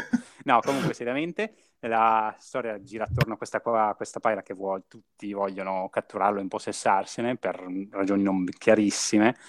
E, mh, mentre invece lei ha fatto diciamo una promessa, o meglio lui ha fatto una promessa a lei che l'avrebbe portata sull'albero della vita dove c'è l'Elysium, che dovrebbe essere un posto dove c'è tipo terra normale ma senza che ci siano i titani che vanno in giro. E, e questo posto qua diciamo, dovrebbe essere la chiave del dare alla razza umana un domani un posto dove possono stare che non siano i titani, perché questi titani, la premessa del gioco è che questi titani stanno morendo, no? Per cui fondamentalmente in un futuro non troppo futuro non ci sarà più terra dove gli esseri umani possono vivere. Per cui diciamo, la, quello dove penso che il gioco vada a parare è a raggiungere questo Elysium e poi eventualmente eh, riuscire a, ehm, come dire, fornire, dare una speranza all'umanità che vive in questo mondo, che si chiama Alcaest, Alcarest, una cosa così. Capito. La storia più o meno tratta su questa cosa qua. Quello che si è fatto finora è stato scappare da gente che cercava di catturare Pyra e adesso stiamo cercando di andare verso questo albero. Però dovessi dire, direi che insomma, probabilmente sarà un terzo del gioco, ecco. Dovessi, così a naso, eh. E, e in, più in generale, insomma, che impressione ti sta facendo? No, devo dire, abbastanza godibile, anche se questo, eh, il fatto che sia il tipo il primo gioco di ruolo che gioco su Switch, un po' pesa nel giudizio generale, perché è molto comodo e conveniente giocarci mm. lì sopra, e comunque questo come il loro in generale più godibile nel complesso. Sì, poi in, gen- comunque... in, generale, insomma, è, è, questi giochi dalla lunghezza eterna, il fatto di poter interrompere in qualsiasi momento, giocarci dove ti pare, cioè il, metti Sì, poi lo metti in pausa, pausa esatto. è, è indubbiamente comodo. Sì. sì, e poi anche un'altra cosa molto figa che questo gioco che puoi salvare dove vuoi. E in generale anche quando muori, in linea di massima tipo respawn in automatico abbastanza vicino dove sei morto. Paradossalmente, vista... perché magari non servirebbe neanche su Switch, visto che tanto puoi mettere in... la console. Sì, sì, però... però sai, se muori e magari perdi tipo un'ora di progresso perché ti ha ucciso mm. il mostro, un po' ti incazzi. No? Ah, e... e puoi ricaricare sempre il salvataggio fatto in qualsiasi momento. No, ma neanche, anche senza ricaricare il salvataggio ti respawna lui vicino a dove eri. Ah, per oh. cui, cioè, fondamentalmente è come se hai vite infinite. Ovviamente c'è un mostro che non riesce a battere, non riesce a batterlo, però... No, perché il problema è che è amichevole. Perché in questo gioco capita ogni tanto che vai in giro, magari tu sei lì. Cioè, quella cosa molto divertente del gioco, devo dire, tu immagina queste pianure, no? E tu magari devi andare al punto, punto A, punto B, appunto, però non è sempre vai dritto, magari a volte devi so, camminare su un albero piuttosto che fare un giro non chiarissimo, perché generalmente tu hai la direzione, tipo bussola, no? non hai la strada da seguire, ah, devi andare più o meno in quella direzione però magari non capisco come arrivare a quel punto. Generalmente il modo per capire la strada da fare è perché tu vedi tutti questi nemici che hanno tutti un livello associato che è visibile, no? E quindi tu magari hai, non so, a destra mostri di cinquantesimo livello, a sinistra mostri di trentesimo livello, in mezzo mostri di decimo livello, no? E allora capisci che la strada è quella del mezzo dei mostri di decimo livello, oppure comunque in generale quella dei mostri che non sono superiori al tuo livello. Che è una cosa, io non so come si sia sviluppata l'ecologia di questo mondo, ma sarebbe curioso capire com'è che ci sono gruppi di mostri sfigati in mezzo a gruppi di mostri che li guardano e muoiono e li uccidono solo guardando. E Però quello che si trattano bene fra di loro, non si menano. Non si menano, so, ognuno ha la sua magari intere civiltà di creature cresciute in uno straccio di terra perché non potevano allontanarsi, no? E, ehm, comunque quello che succede è che ogni tanto tu vai, magari ce l'hai, stai facendo le tue cose, c'è davvero il mostro di, non so, livelli quattro volte i tuoi, o comunque anche vicino, perché basta che uno è di 5-6 livelli superiore a te e non c'è verso che tu lo possa battere in linea di massima. Arrivano, ti guardano, ti danno una scoppolettata sulla testa, muori. E quindi in funzione di questo, il fatto che ti rispone indietro, ti rispone più o meno vicino dove sei morto, sempre, senza farti perdere nulla, è, è ottimo per questa cosa. Probabilmente non sarebbe stato possibile o comunque sarebbe stato abbastanza frustrante giocare il gioco con la distribuzione dei mostri e i combattimenti fatti così, eh, senza avere un, un, respawn vicino dove muori, ecco.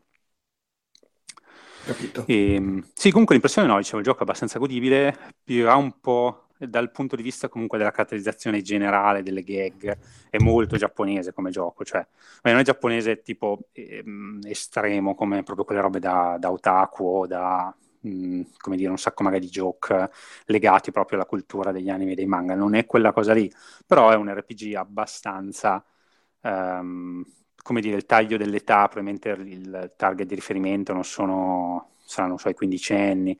Insomma, questo tipo di, di target qua non è, è abbastanza tranquillo, ecco. E per cui come dire, mi dà l'idea per adesso che la cosa più memorabile è il mondo di gioco, questo discorso della, delle armi è carino, anche se comunque il fatto appunto che sia il ragazzino di 15 anni, la tipa eh, strafiga, forte, bellissima, è, mm, diciamo così, è molto da, un po' giozzinale come caratterizzazione quella, però comunque diciamo, il, come dicevo, il mondo è molto interessante per cui sei un po' interessato o comunque ti incuriosisce sapere dove va a parare la storia. Il gioco comunque si lascia giocare abbastanza tranquillamente, hai una quantità esagerata di cose da fare se vuoi, tipo un macello di queste secondarie, una potante, un sacco di oggetti che puoi recuperare, c'è, c'è una parte diciamo di crafting, beh, non, non, particolarmente approfondita, però ha un sacco di mh, oggettistica varia, poi tipo non so, cucinare, craftare mh, cristalli per, per, poi diciamo per diciamo equipaggiamento, no? uh, piuttosto che comprare, evolvere le città, cioè avere le città che fagli crescere le attività commerciali dentro le città, tutte robe abbastanza tranquille che fai tramite menu, non particolarmente particolarmente complicate. Però se uno ci si vuole dedicare a passare il tempo su queste cose, ce n'è un sacco di roba da fare. Se no, puoi anche lasciare perdere più o meno tutto e dedicarti a giocare la storia e andare avanti con quello. Cioè, abbastanza flessibile come gioco. Devo dire, a quel punto di vista è abbastanza apprezzabile, cioè lo trovo, come detto, un gioco divertente, non da, non so, l'RPG della vita, però assolutamente piacevole. Ecco. Ok, ok, ok. Beh, insomma, quindi mi sembra, vabbè, fermo restando che non è un giudizio definitivo e ti aspetto no, ancora no, decine di ore di gioco, eh, mi sembra, mi sembra no, positivo. positivo. Sì, sì, per adesso sono positivo. Cioè, considerando che il primo RPG grosso Switch ehm, mi sembra un buon, una buona premessa. Ecco, insomma. Sì, sì, beh, tra l'altro è importante anche perché cioè, sì. più o meno l'ultimo gioco grosso dell'anno. Sì, sì. Sto beh, guardando le uscite di dicembre e ci sono cose carine, ma non c'è il giocone. Sì, sì, probabilmente sì. E, ed è sicuramente l'ultimo di que- cioè da quando è uscito Switch ogni mese c'è stato un gioco grosso sì. di spessore, questo è l'ultimo per il 2017, per il 2018 è tipo, boh, vai a sapere cosa ci sarà. Sì, non so. Sì, diciamo che insomma con Mario è uscito poco tempo fa e non so. Sì, beh, questo, è, questo è quello di dicembre, Mario era, era, quello di novembre, questo è quello di dicembre. Sì, esatto. Sì, insomma, ce n'è veramente un po' per tutti i gusti, ecco. Cioè, io penso, quest'anno è uscito anche Final Fantasy XV, giusto? Era l'anno scorso, Tra... non ricordo. Eh, sai che mh, mm, forse o è iniziato... Forse a fine dell'anno scorso, sì. Eh, sì, perché mi ricordo che a, a marzo la GDC c'erano degli speech al riguardo, quindi il gioco sì. era già uscito. Sa che dell'anno scorso... Sì, è uscito a novembre Sì, forse a Natale, ecco. novembre Sì, diciamo che insomma di RPG comunque di questa scala non ne escono tanti, fatti bene. No, effettivamente. Eh, per cui è comunque un buon prodotto. È finita e... l'epoca di ehm, PlayStation 1 che, che ne uscivano sì. 800 al mese. Diciamo che così sui piedi comunque mi sembra abbastanza almeno a livello del primo, ecco. Anche se, ripeto, il primo era forse un pochino più... c'era meno romance, ecco. Non che qui ci sia tantissimo romance, però comunque c'è, ripeto, quando i protagonisti sono una coppia è diverso da quando il protagonista è un tipo in costume da bagno come uno spadone, no? Quindi, capì, è un po', un po' questo. Però mi sembra, ecco, quantomeno di quel livello lì, ecco, tutto qui. Ok, Mm, ok. Cui, insomma, è stata una buona impressione. Va bene. diciamo. Va bene? Ok, eh, allora ti ringrazio per questo prezioso contributo e niente, ma magari la prossima volta... Sì. Ti Nel dire- 2020, ti 3. vedremo, insomma, a questo punto l'anno prossimo ti tireremo L'anno dentro prossimo, va bene. Sì, ok. Va bene, ciao. Va bene, dai, grazie mille e buon saluto a tutti.